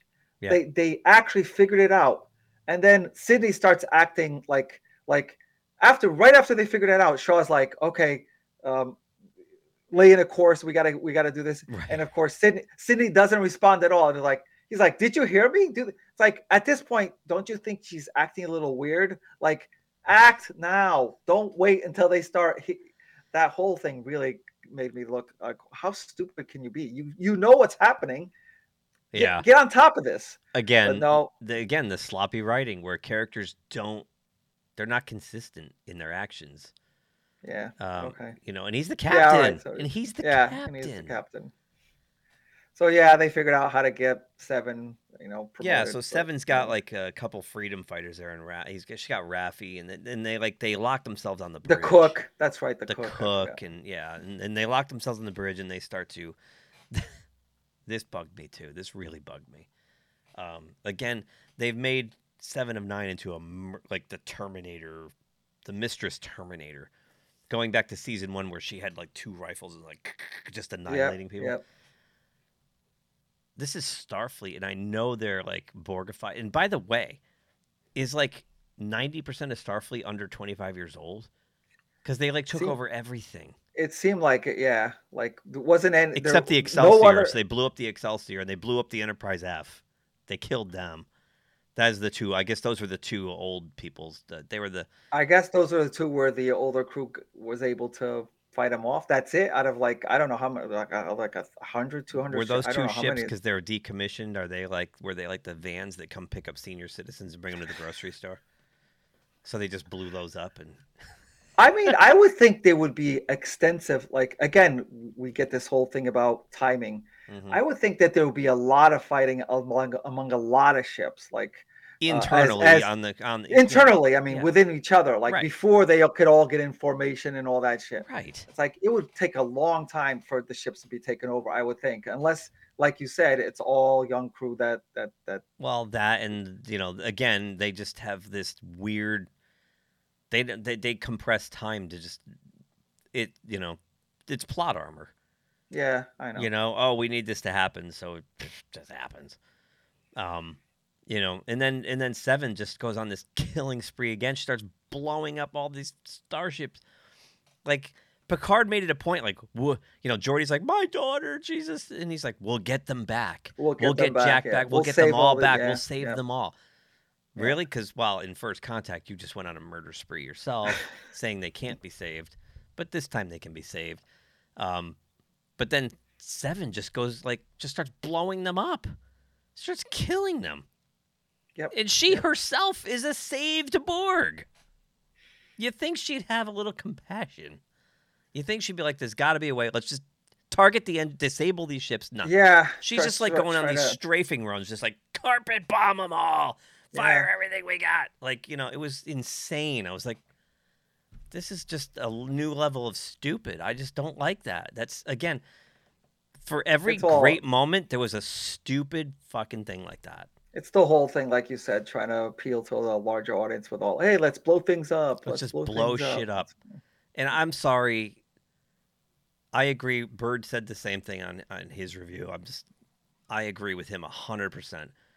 The dogfight scenes in Deep Space Nine from 30 years ago looked better Oh yeah. than that oh, space battle. That looked stupid.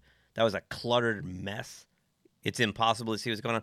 They have that shot of the starbase and there's like lasers coming from everywhere, just hitting it. It's just uh, like a random thing, It and it's like, just it- uh, there's no emotion in the scene. You don't care about anything that's happening or who's on these ships or what's you don't care. You just don't care.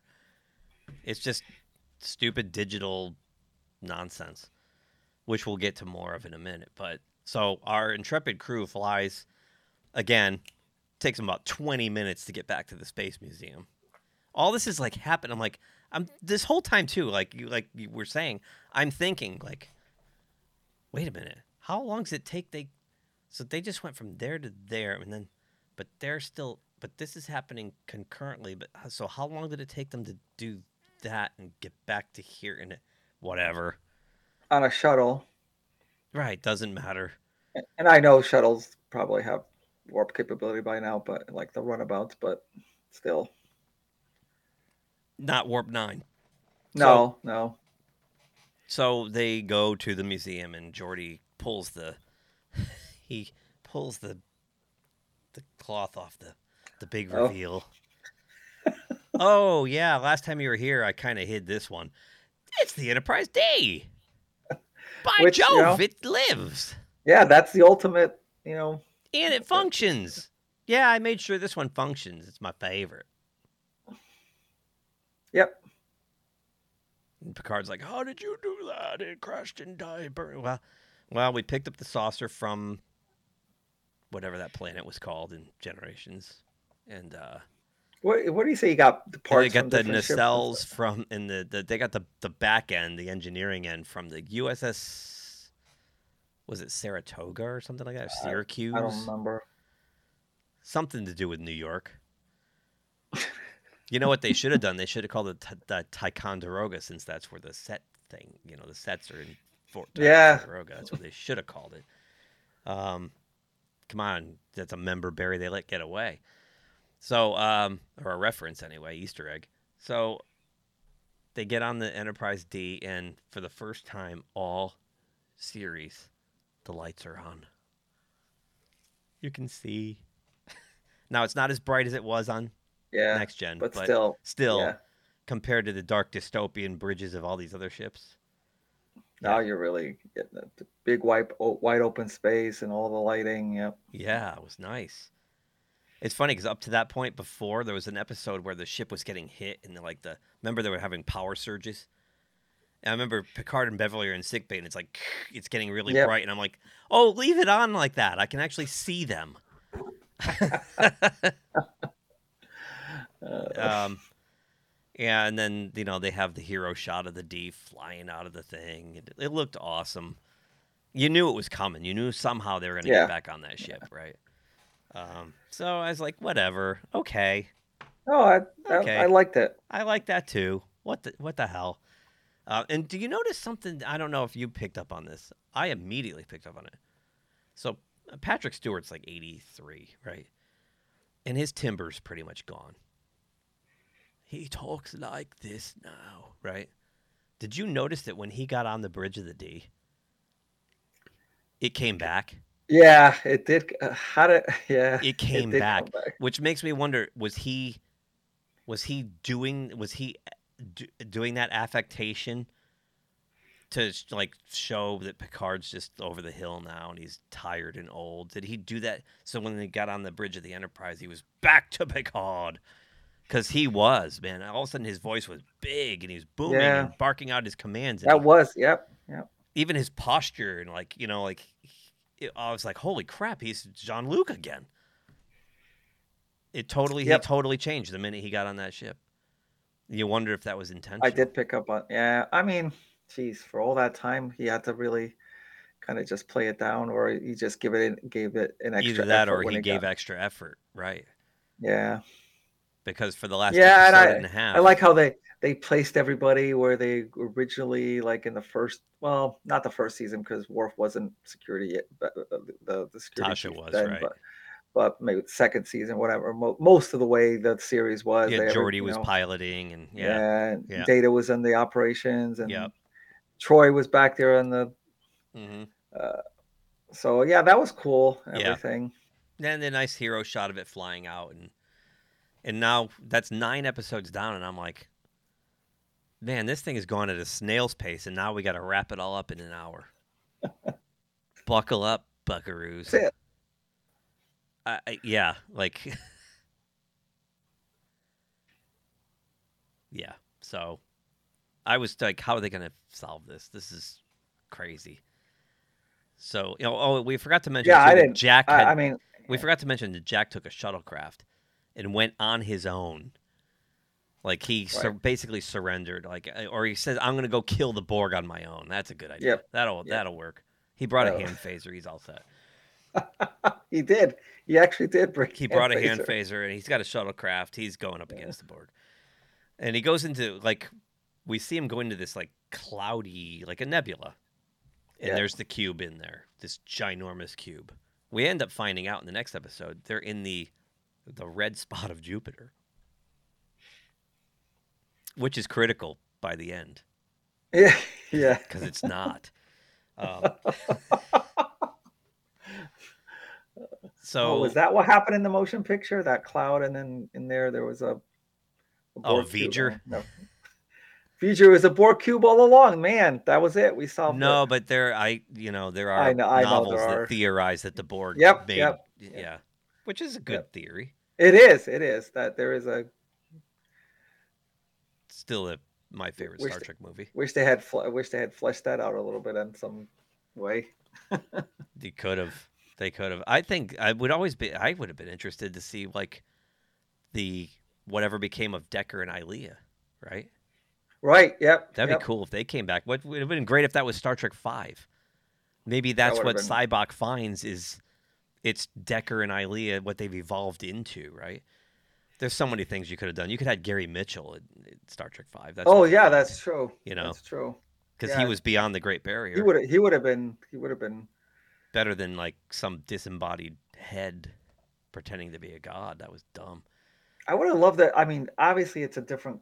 It all to be different cast, but I would have loved that at some point if someone like took all those elements and made it into like a, I don't know, four episode thing where, you know, tying into the motion picture uh, about the Borg and then bringing in um, the other Deckers Doomsday Machine in Yeah, also as as a which was theorized Uh, that those were built to combat the Borg, right? combat, yeah, I would have loved to just see something like that. And and yeah, you could throw all the everything we've seen out and just do like an, uh, its own thing with all new crew or whatever. Huh.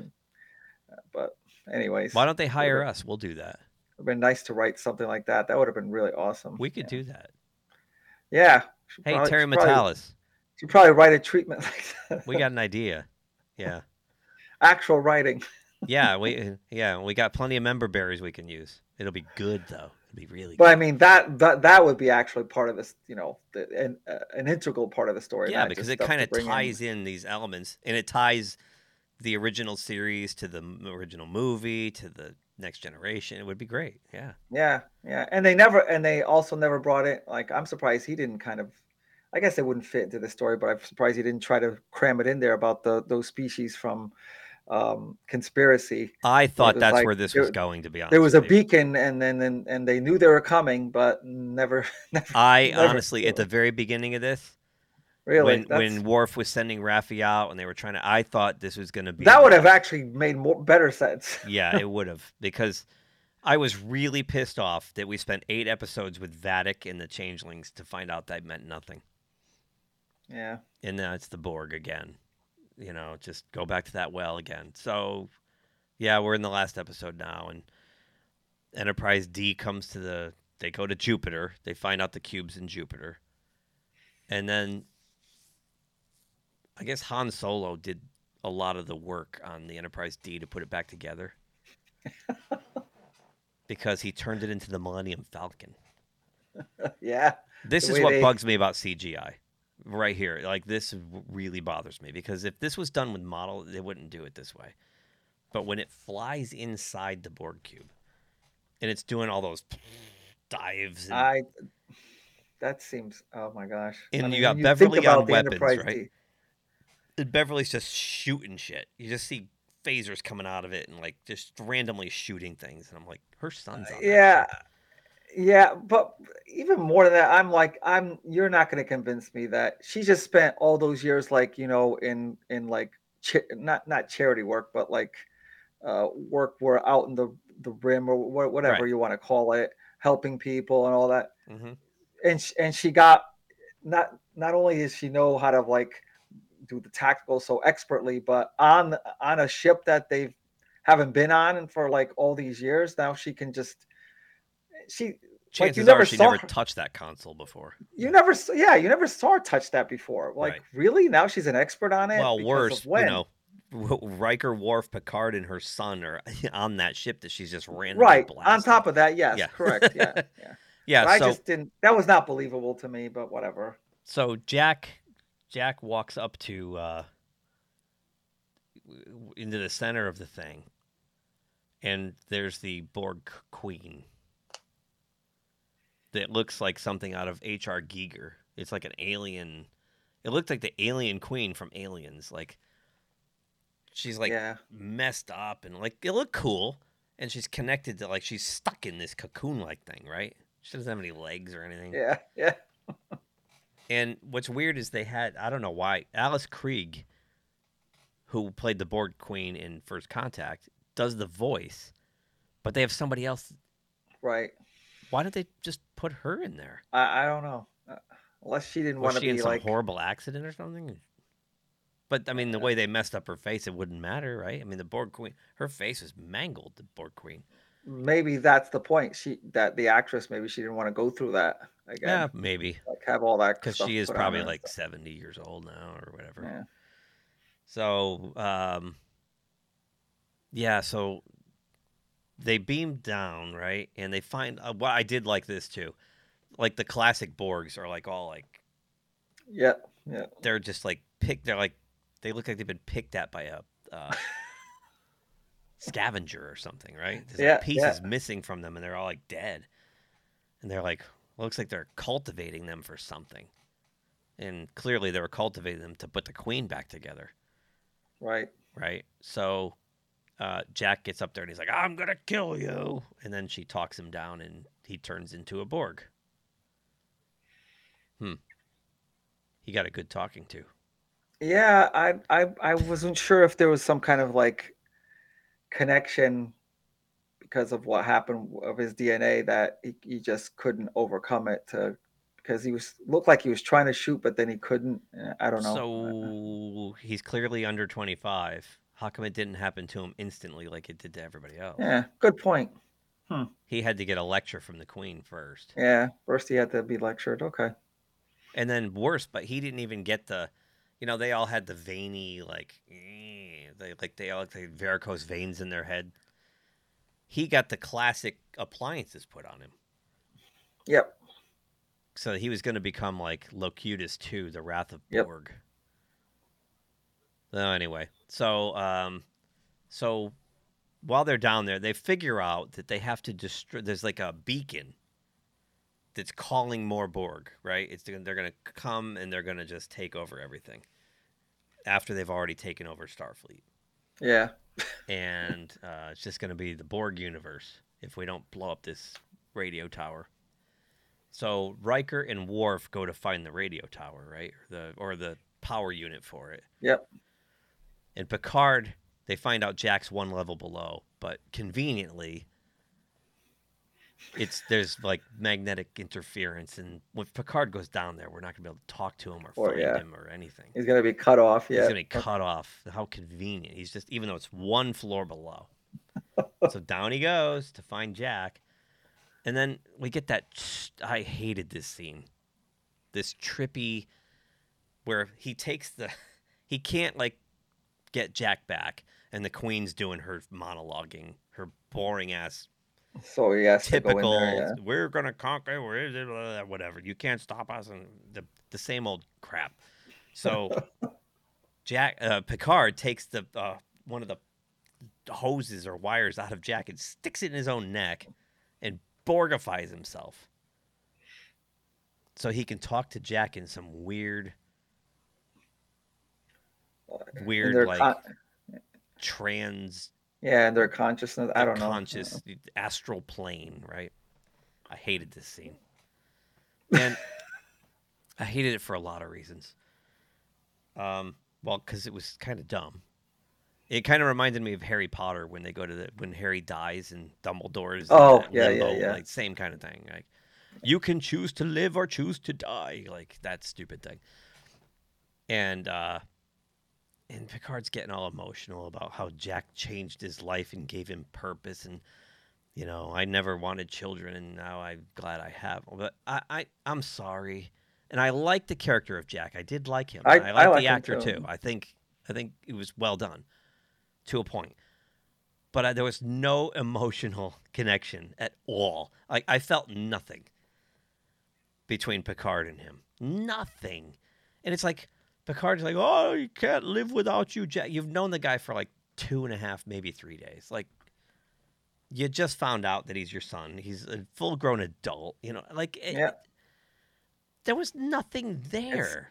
It's a little bit too much to it just felt flat. It was like bad soap opera drivel.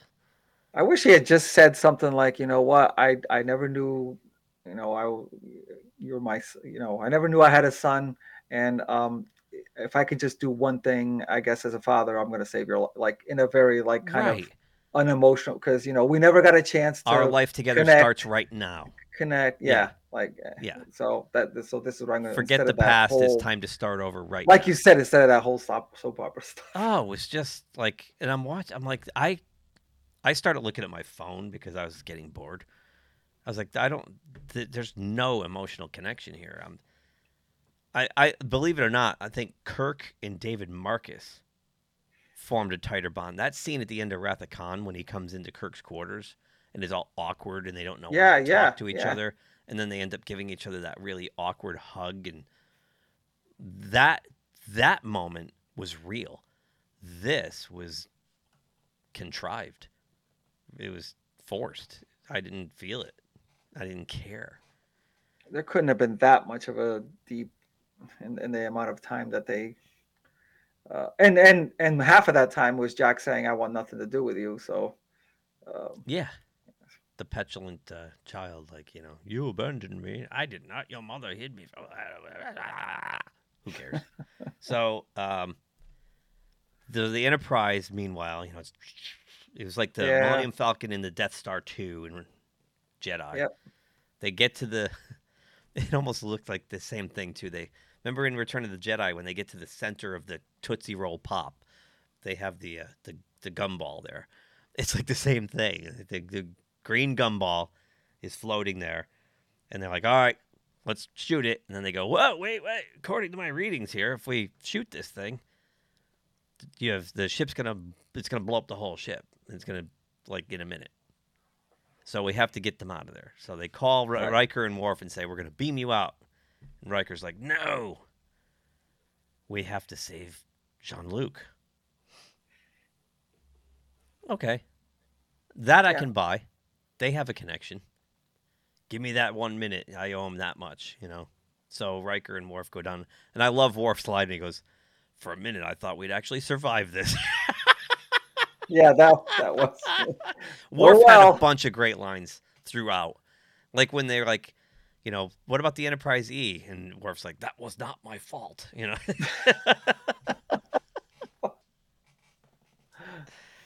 Would he crash it? yep, yep. So um they go down and they find Picard and uh I don't even remember what happened. I remember he like talks Jack off the ledge. He definitely, yeah, they definitely like. Uh, what the, the two of them kind of gang up on the queen? Is that how they got out of that? I don't even Uh, remember. I See, know. I, I was just like, eh. Fuzzy. Is it over yet? Just blow this thing up and I mean, out. it wasn't gonna be. It wasn't gonna make sense, no matter what. So I just wanted um, them to blow up the cube and and and just be over. At this point, I was like, come on. It's the contrivance after contrivance after contrivance after contrivance. But So- then they had the the scene on the bridge, the, the horrible, the stupid scene on the bridge, part two. First, it was Beverly with the expert at the weapons, but they had to get the uh, someone else. Oh, involved. Troi piloting the ship. Somehow, she's now a master navigator. Well, the last time she drove that ship, she crashed it into the planet. He's like, "Yeah, I know exactly what to do," and she's like, "Okay." yeah, she piloted that thing. She, well, actually, Yeah. Data, Data was d- doing the fancy moves, but I get, yeah, yeah, that's true. so I don't remember. Oh my god, I don't remember how they get. I know they kill the queen because the ship blows up with the queen. The queen dies in the explosion. Yep. But I, I remember they come back out of their little astral projection, Yep. dad, father, son, you know, baseball toss. And I guess like doesn't Jack like rip the thing off his face and I'm not a Borg, I'm a Picard. And uh yeah, anyway, whatever. They get back to the Enterprise and they blow it up and they fly away. but here's what's great. Where's Jupiter? Oh, yeah. Where is Jupiter? Jupiter's anyways? gone. Jupiter's gone. Yeah, The cube blows up. Jupiter's nowhere to be found. yeah. It was That's a big- inside the the gas. It was inside. That's quite a problem if you're gonna take out one of the the the biggest planet of the solar system. That's that's bound to have. I don't think it blew up. Jupiter. I think they just took the cube out to blow it up. Like I guess so. Bird says they did it because they didn't want their special effect obscured by clouds. Okay. They wanted the cool explosion, you know, to be clean. So they had to get the Okay, Borg alright. cube out of Jupiter. But Oh, that- all right. All right. Okay. that's just dumb. Like it's not. It's gone. Like the planet's just gone. it's just yeah. All of a sudden, Again. it's not. the sloppiness. It was really sloppy. And I just people were raving about this and I'm like, but but have you paid attention to it? Have you really paid attention to it? But again, it's easy to fall into like the the many many callbacks. Um, Yeah. Not just not just to the the original TNG, but the, the movies and other series and things like that. And uh, you know, it, it's it's it's something good to like because you know. Plus, on top of that, all the crap we've gotten over the last you know what, 10, 15 years. It's it's easy to like a lot of this stuff. And But- and and, and you even said they all kind of just fell right back into their character, which is a big plus. Yeah. I mean, and, you know, the upside is they're all somewhere between 65 and 75 and Picard Jean Luc's 80 something. They all look pretty good. Yeah, You know, like none of them are like fat and bald or anything, you know. They all look pretty they all look like they did just older. yeah, you know? Um but uh they uh, you know it's they pay attention to like certain details so well and then drop the ball on some of the simplest things. That's what i think that's what bugged me yeah. like you have anton chekov right and walter koenig does the voice of admiral anton chekov right and and that's a nice touch because anton is that's anton what was his name uh. yelchin the guy who played chekov in the movies who died so they named Oh. him anton chekov because he Yep. that's that see that's a nice thing that is that is really cool. and then they lose Jupiter. You know, like that. It's just that's it, it- this is what drove me nuts about this thing. and it's all 10 episodes do stupid shit like that. Worf cutting off the head of his lead witness. Seven blowing up the ship of the villain you're trying to figure out their motivation from. Like it just doesn't make any sense. Board the ship and tear it apart. Figure out what they're doing. It's like, you know, they Oh, have yeah, all these mysteries they yeah. want to solve, and their first instinct is to then blow shit up. Eh, we don't care about Don't ask any questions, just blow it up. Yeah. As, as as critical drinker says, it'll be fine. Ah, it'll be fine. So then they uh Thank, thank you for bringing that up. The beginning, the very beginning of the last episode, straight out of Star Trek Four, where it's like, yeah, this is the president, uh, an unknown uh, signal of an unknown uh, Oh right. origin. Don't come uh, to has, Earth. has is is attacking or don't come near, save yourselves. It's like it's like it's like the, that exact line from the the president of of when Voyage Home Uh-huh. when the probe was coming. Yeah. It really I, I had the same thought, you know, watching that. Like, wait, did you just take that line straight? and it wasn't looking for whales this time. No, no. So the Borg cube blows up, right? And then another head scratching moment, the dumbest thing again. Everybody who was Borgified suddenly just goes back to normal. Yeah, yeah, sure. Like Huh? But that's But but but but but hold. I just can I ask a question? Pick me. so they made it a whole point that when Picard got assimilated and they took the appliances off of him, he's still part Borg. yep. There's a part of his DNA that was forever altered. So that should hold true here. Should. I don't get it. Just the weird rash goes away and everybody's back to normal. And they're like, oh, well, where am I? What was I doing? Like, it was so dumb. And here's another thing that bugs me Seven of Nine had the same thing done, right? So they Yeah. took all her appliances off. So she should also have a little bit of Borg in her. And I kept waiting for her to be like, I can hear the collective. This is what they're doing. I kept waiting for her You- you would Borgness to factor into this, and it did not. Didn't. You would think it's. She was it- too busy just like those- blowing shit up. It would look like that's that's where logic would head that way. that- Right. She was she was Borg the longest out of everybody. Right. Right. You, I mean, you think that she'd be able to like, you know, when I was a Borg, this is what they, you know, at least try to think what what would their next move be. Nah, just blow up all the Starfleet Eh, ships instead. It'll be fine. It'll be fine. just let's just blow up our own people. Whatever. I'm getting promoted, and then she gets promoted at the end for destroying half the fleet. They Yeah. promote. Tuvok promotes her to captain. She was gonna resign. She's like, "Hey, man, I'm out of here. I've done enough now, hunting and thi- thi- killing." now think about like Captain Shaw's like um, grudge against um, against Picard. Picard, who had no control over it. How many people do you think are going to have a, a grudge against Seven, who did have control over all the people she killed? She just murdered. and that's okay. Just head of the fleet. Just go- just go. just take this Uh, promotion and shut your mouth. And then we get another dumb scene. This one was even dumber than than her getting promoted by uh, holographic Shaw in Tuvok. Although I was glad Tuvok wasn't dead because when they said when Yeah. we saw Tuvok was a changeling, I'm like, oh, they killed Tuvok He's dead. too. They killed him. They like, Yeah. you're right, yeah. Like, how many more of these characters are they gonna wipe out? Um, is is the, the they go to the shuttlecraft and Picard, Beverly, and Jack Picard are in there, and he's done with his first year of Starfleet, and they're fast tracking him Yep, they're fast tracking him. Yep. because reasons. Uh, nepotism, I guess. I Yeah, don't know. right. Doesn't Guess matter what his it. qualifications are. I mean, but Wesley Crusher was stuck in the academy for how long? And he was a super genius. Yeah. But Plus, but you're supposed to you're supposed to like be qualified with this entrance exam that's competitive with a bunch of even before you get in there. this is what bugs me about the the mentality of the new Just Star Trek. skip is that, over all like, that. There's no meritocracy. Well, It's- I mean, when you think about it, you can make this log- logic work. Uh, a lot of the a lot of people in the fleet got killed, so he needs to be, you know, replacement Good fast point. tracked in there. I guess. good point. But he's an know. ensign.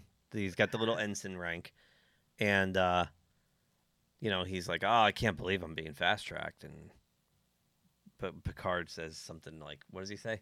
Oh, it doesn't. The main name means means nothing Yep. because he's you know, oh, it must be my name that got me this privilege, you know. He's like, no, And then we have, man, my eyes rolled so far into the back of my skull, I had to like knock them back in the back so I could see the rest of this. The ship he gets assigned to. yeah. Oh, just wait, and it's almost again, it's like this end of Star Trek Four where they go Yep. Yep. up over the Excelsior, and then behind it is the A. Yep. And they're like da, da, da, da, da, da, da, the G, and it's not a brand new ship. They It's- just went out with the razor blade and scraped Yeah. off the Titan and put Enterprise on it. Like, no, no. The Enterprise What? is the flagship. Like I didn't get it. I didn't get why you made the why are you making the Titan rename? I, I don't. So the the Enterprise now get gets a hand-me-down T-shirt. that I don't get it. I don't get what that. No, You couldn't just say, okay, there's a brand new ship right here. Build a new Enterprise. That's that's It's so, it, and it's I- it's and it's also spitting in the face of everybody who served on the Titan. yep. Yeah, you know what? Your ship. I know you just kind of helped save the universe, but We're gonna rename. it. we're gonna rename this ship now, and everything you did, uh, it's just whatever. You're on the Enterprise now. The Enterprise G, as in gee whiz, this is stupid. Yeah, that was bad. And Picard gets all emotional. Like, "Well, who- well, what are you doing, you doddering old fool? Should It's be a- screaming at them. It's like, hey, why isn't this a new ship? It's a used ship, man. It's all beat up. it just went through hell, and they just I don't even know off. what I don't even know what the thinking. Like, what is the thinking behind that? That was dumb. That was like that was like the final dumb in the nail, the coffin of dumb. This this show had a lot of dumb, a lot of. And dumb. then he, oh, and then like, what? What is that position? Like, oh, sit right here. You're a special counsel so to the yeah, captain. then What he the gets fuck? like promoted to special counselor to the. And What is Raffi's that? first officer, like, like, like she's a what- drug like, addict who like. I don't get it. Like, like the fact that she was serving Worf on intelligence was like some kind of a special. Because she was a drug addict, they could send her into dark places.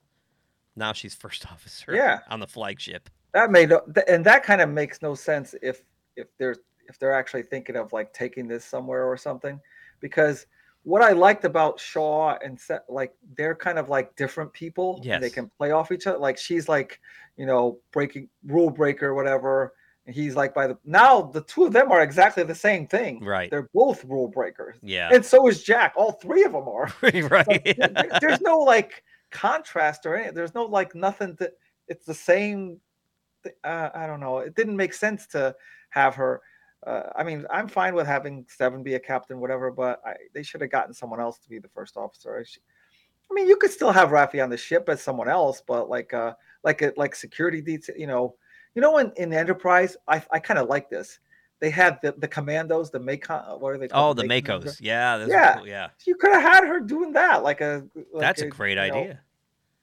but to be the first uh, i don't know I did whatever. like the MACOs. That was a great touch. i did too yeah, and they added him in season three, and there was that one Yeah. guy. He was he ended up. yeah Yeah, I- that, that, I, i, I his forget name. his name but i know i've seen him do other stuff He was but, great. he um, became like a you know a, a nice secondary character for a long run. Yeah Yeah, and then they were and he that. like and he like he had that conflict with Malcolm you know malcolm and him butted heads and that was cool uh and, st- Yeah, because they saw them. They saw themselves in each other. yeah They were too much. They were cut from the same cloth. see that's a way to do that Yeah. like to, to have good characterization That's what I mean. Enterprise had a lot. I thought the characters in Enterprise were were. I mean, aside from like, um, um, what's his Travis. Travis was underwritten completely, he definitely was yeah. and so was um, Hoshi. But yeah but I think you know the the the main Archer and T'Pol and um, Trip and Trip, yeah. Malcolm were very well written characters, and the Doctor. Oh, I love the Doctor. the doctor Phlox really was great. did Phlox was fantastic. that one episode, uh, Dear Doctor, one of the best Star Trek episodes Oh. Phenomenal. That was classic Star Trek, man. I had goosebumps watching that one. Um, so yeah, and then they like because they have to again the cutesy like, ugh, it's almost like the Marvel cutesy. I just want to Yeah. punch somebody. What's your thing? You every captain has a thing they gotta Yeah. say. Make it so or engage or like, oh. And Seven goes, and they cut, and the ship goes to warp. I'm glad I didn't even want to hear what she was gonna say. Yeah, I don't. It's it's fine. You don't need to. And then uh, we had one last scene, which was Oh like yeah. the they're back in Guinan's bar, and I love the line. He goes, "Oh, Guinan is looking at us with the stink eye, where we've overstayed our welcome, and there's no Guinan. Like she's not there. Still still not there. Why would you write a line like that if you she's not there? I don't know. Just say it's getting late. It's time to go. Don't say, oh, she's giving us the stink eye. We got to get out of here. Like, why would you do that when you know you're not? You don't have Again, have. it's the sloppy, it's sloppy shit. That's what bugs me. Like that's just it. Just it's that that's my the whole thing was riddled with stuff like that. But they're all gonna pack up and go home. Like Worf has a lecture. What was his lecture on? It was funny. It I don't know what. I have a lecture was. on. My, I forgot what it was. No more prune juice. I gotta go.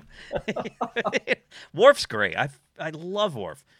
And uh, Picard's like, not yet. And he pulls out the deck of cards, and they sit down and play poker. And like that was that was an awesome. That was. I mean, it was That it was was all good things again, Yeah. but it was great to just. And I think Again and different. Yeah. I don't know. I'm guessing, but I'm guessing they just rolled camera and they played poker for real, and all that stuff that was coming out of their mouths was just them vamping. was. I hope. Yeah. That was. I think it was. It felt too natural, you know. It did. It really did. They probably that was the direction. Probably just do whatever. Yep, You know. just And be yourselves. They're all veteran. You know. They, we they know, to and do. we know they actually, as a cast, on unlike the original series where they all kind of didn't get along, th- these guys all love each other. They really do love each other, and uh, and it comes through. You can see it in their performances. It comes through. Yep. So that was a nice moment, nice final send off, and uh, that was that. that that was like one of the few kind of natural callbacks that you got. A lot of the a lot of the things that were kind of just dropped in there outside of the story, like uh, like the the classic thing I like to compare it to is that that huge battle in Avengers Endgame when they have to get all the women together. It's like that that can't happen in the middle of such a melee. Like we're gonna conveniently gather you all up from whatever it is you're doing, So they to could put you in power pose. No, that doesn't happen. Yeah, Uh, and and a lot of these drop-ins callbacks seem to be kind of like yeah we're just going to throw this in because it's another fan you know I I we did forget there was the scene too where they retire the D again, oh yeah and it's that's uh right. That's Picard, and right Riker. that's right that was good And it, it was good, but I wish all of them were there. oh yeah yeah I wish they had like you know at the end of Star Trek Six after they saved the president from getting shot, and as Mike from Red Letter Media says, and they all stand around and pose for a picture that nobody takes. we needed that shot. Like we needed that. Like I know they were all on the bridge for the action stuff, but we needed that shot. Like they they all should have been there to say. they should all should have said goodbye yeah, Yeah. Yeah, but I did like the nice touch too on the way out. Majel Barrett's voice as uh, you know yeah that was good shutting down or whatever, you know. Um, I mean, it was that, that's a nice little touch, but I, I wish all of them were on the bridge for that last shot and pose for a picture that nobody takes before we go to the poker game. But you know, um, yeah. So all in all, um, I I thought the score was great. Um, I like how the guy who did the score, and I noticed it right off the top at the very beginning. I'm like, I hear Star Trek Two. Of course, we had the classic Jerry Goldsmith motion picture slash next gen theme. There was the first contact theme. You heard a little bit of Star Trek Six in there. You heard Oh, yeah, Star Trek yeah. Four in there. Um, yeah, there was a lot of uh, James, a lot of James Horner callbacks. I thought the score was fantastic um, throughout, which made it I think it helped the the nostalgic feel. Like it Yeah. helped overcome some of the dumb stuff because the score made it feel Star Trekky in a way. Which always bugged me about the Rick Berman shows because I, I, I, from Next Gen through Deep Space Nine through Voyager and Enterprise, there was nothing thematic about them. Yeah. It was yeah, just what it was like oral wallpaper. It was just in the it was there. There was nothing memorable. You couldn't you couldn't hum a bar of anything from those shows. That's true. You know, it's just you know like classic Trek kept using the same musical stings over and over, but they're classic. Dun dun Yeah. dun dun dun dun dun. Yeah, dun, dun, yeah. dun. You know, like you know, so it would have been nice if they had certain themes for certain Yep. characters. You know, it would have been nice if we saw Worf and we heard that dun dun dun dun dun, dun like we did in this show, the Klingon theme. So, Yep. Yep. but overall, I like that. Um, I liked a lot of the the moments with the classic characters together. Yeah. Those those were probably the best moments. Yeah. Um, I I really didn't think much of the story at all. Um, it was kind of Yeah. It, it felt like to me like um and I know now after you know years later we kind of like don't we all agree that we well not we all agree but I agree that I don't like this but when we first wa- watched um the first Abrams movie with the younger cat like I liked I I remember liking how the young cast seemed to like simulate a lot of like you know Kirk, it seemed like Kirk and Spock, and they all seemed to get the original crew's nuances. hmm But that's but but right away as, as even the first time I watched, you know how you when you first watch something you think it's great or whatever. That even coming out of that theater, I said, uh, yeah, but the story was not that great. Like the the villain was not that great. The the whole story itself wasn't. I liked the, the, the what the little what all the different characters did. I just didn't like this the story. But that that seems very similar to this. I now. agree. I agree. I, I just felt like we were watching another next gen movie.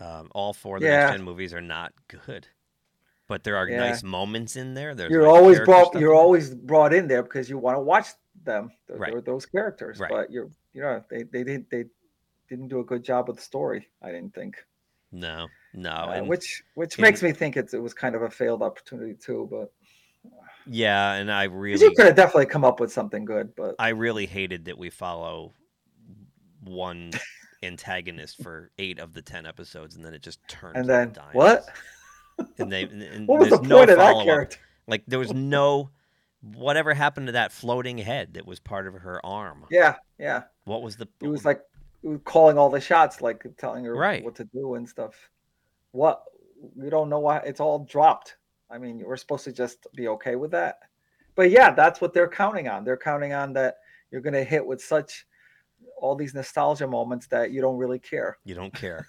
I do care. Because I wanted to I wanted to I, I went into this with all that hype expecting to be blown away and I was like what this story's terrible. Like this I story's guess just it- not yeah. good. i guess it all depends on what you what you want to get out of it if you just wanted to go in there just to get some you know callback to good good good uh the, the tng characters you're okay with it Yeah. but as as someone who likes to analyze a plot and like really wants to make some sense some sense um i i i'm kind of turned off by that but Yeah, and I was I, I thought there was just too many too many scenes of filler dialogue with like Picard Well, and Jack, yeah. like just going the same kind of conversations over and over again. it's yeah over and over yeah you know, it just it it just got it got bogged down. It was uh it could have been six or eight episodes instead of ten. Yeah Could have been and you mentioned i think earlier on in this you mentioned the mandalorian which i didn't watch a lot uh season three which i didn't watch a lot of but i i, I have caught snippets where those like these like really long scenes where someone's just walking slowly walking from here to there it's like nothing happens like Season three of just- Mandalorian's abysmal. It's awful. it's, it's just it's just you, you see him just going you know walking across a cave or something like that over and over And again you want to talk know, about contradictions and things that don't make sense. Holy Okay. mackerel! The this it's maybe yeah. I, maybe i'll have to watch it and, oh yeah you oh know, oh, talk about i don't know oh maybe i won't I The, the nice thing is, uh, like half of the episodes are about thirty minutes long. Oh, that's it's good. just it was garbage. Like I didn't even bother because it's like, wait, you made this big deal about him being sep like they say goodbye at that classic last episode of season two where Luke comes in. It's such a great scene, and then they're back together again. Why? It's like well, you have to watch Book up- of Boba Fett to find out. I, I understand that. I, I understand they. I understand they must have come up with an explanation. I don't really care though. It, it should have stayed that way. well, it you know he Jake Skywalkered Okay, all right. and kind of gave. Grogu, Grogu let Gro, Grogu choose, you know, and Grogu went back to you know he was heart sick. You could have you could have done something with the Mandalorian without. I know he's a. Uh, I know the Baby Yoda is a popular character. You could have done a lot of stuff with him without without those two together. I agree. Just branch just branch off. Do something Oh. new. Don't bring up. Wait till you see how ludicrous it gets in season three. Ugh. It's so bad. It's Yeah, so bad. and it's the Bo Katan show now, by the way. yeah, I I heard that. Yeah. I've seen the scenes and stuff. Yep. Gotta have the girl boss. Anyway, um, Okay. before we grade this thing and wrap it up, we forgot the mid credits scene because they had Oh, to yeah, jam that that's right. there. Because uh, the backstory on that is that Terry Matalas is, was pitching Star Trek, was it Legends or Legacy? Legends, I think it was Star Trek. Basically, he wanted to do another one of these member berry shows, and this time involve the crew of Voyager and Deep Space Nine, and you know that kind of thing. So uh, Jack's in his quarters on the on the USS Enterprise slash Yep. Gee. G slash Titan. Titan, whatever it is. Um, and a mysterious stranger enters, and it's none other than John de Lancie himself, who died in season two.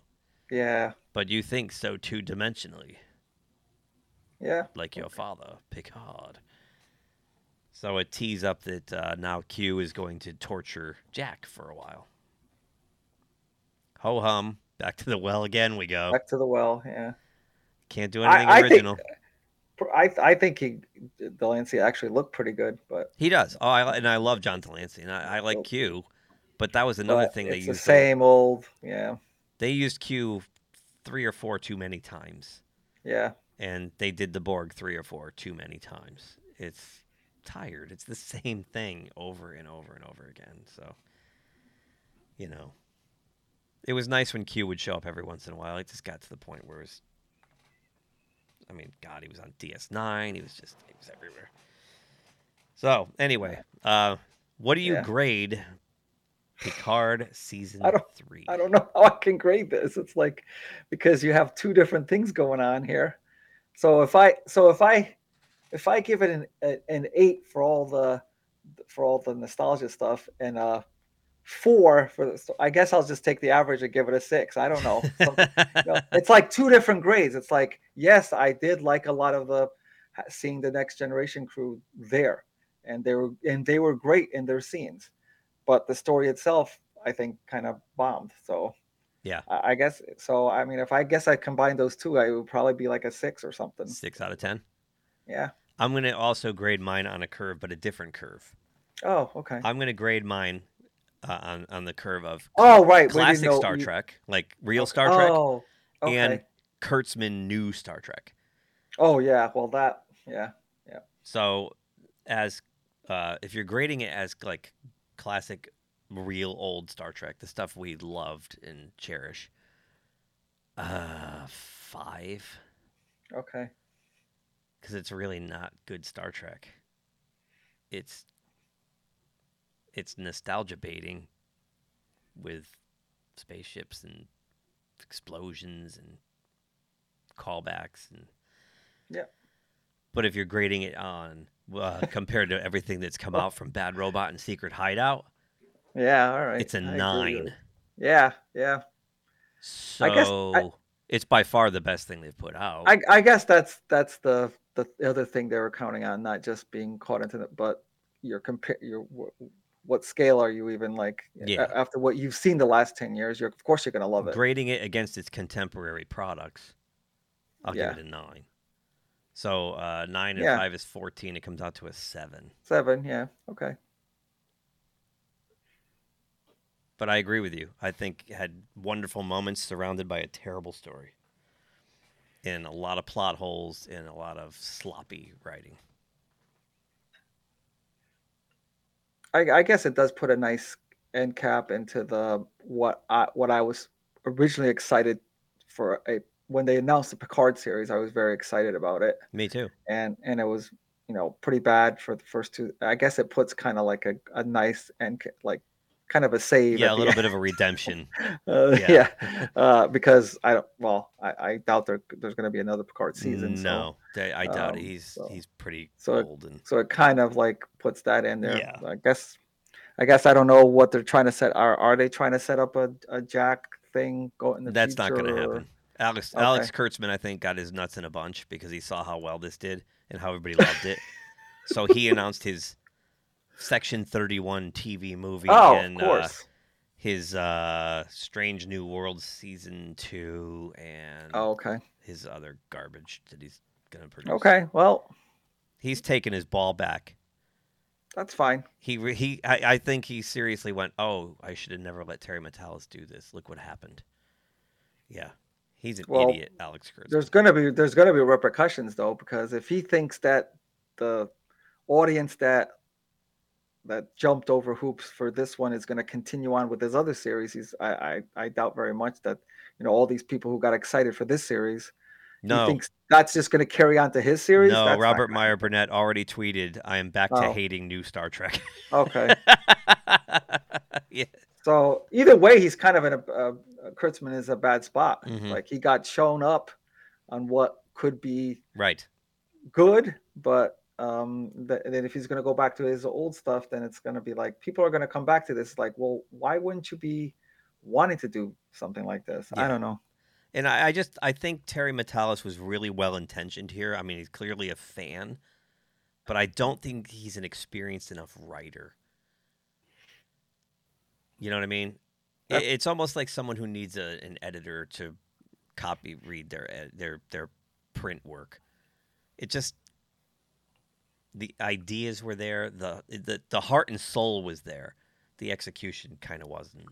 But it goes back to what you said before about um, about um, what was it? Um, and I, I kind of lost thought, but like, why wouldn't he like, okay, this is what I want to do, and why wouldn't he kind of like go to other, you know, Well, I mean, people who who knew our who knows, They you know, they gave and they stuff. jangled the shiny keys in front of him and gave him total control. What do you think he's gonna do? He's gonna make a name for himself. He want he That- nobody fine. knew who he was. Nobody knew who he was. Now they know.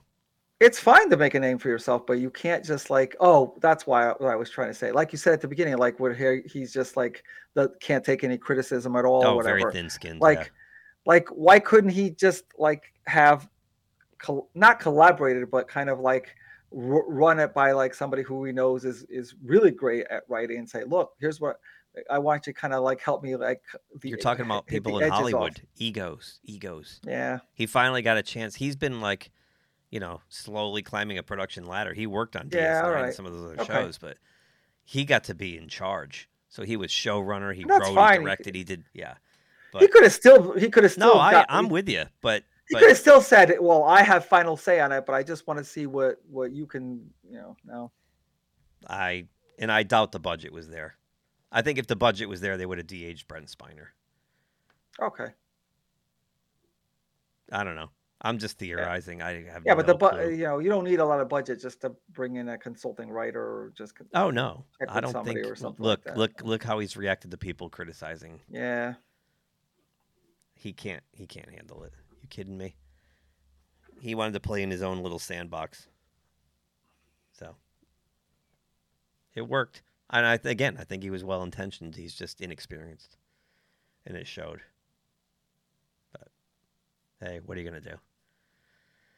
Uh, I guess that just about wraps it up. Yeah We're at two hours and nineteen minutes, oh, Holy c- kicking and back talking. to the old stuff. Back to the We're old like, stuff. oh, we can wrap this up in an hour. It's like, yeah. I thought so. It's like two hours later. It was like, what the? F- Well, we got it all out. We got everything out of our off our Yeah. chest. So in a way, we did it in an hour each. yeah, true. probably would have been like if we both decided to do an individual one. It probably would have been like that. Yeah, exactly. So, would love to know what you think, audience. Uh, please drop a comment below. Hit the like button if so inclined. And if you have not subscribed, please do. We're almost at 50% of our viewing audience is subscribed. and Oh, we've okay. picked up quite a few in the last week or so. So, I really appreciate everyone who has subscribed. And uh, sorry if we angered you with this, but hey, Oh, it's just our opinion. Well, it's it's it's good to be honest no matter what. I mean, we I, I ex, I'll accept any other people saying that different. I mean, if someone wants to say that, that they really really loved every aspect of it, okay, that's you know Yeah. that's your opinion of it. But I'm not gonna just go along with whatever. You know. as Jeff Lebowski, the dude, says. Hey, yeah, like that's like your opinion, man. We're out. Yay!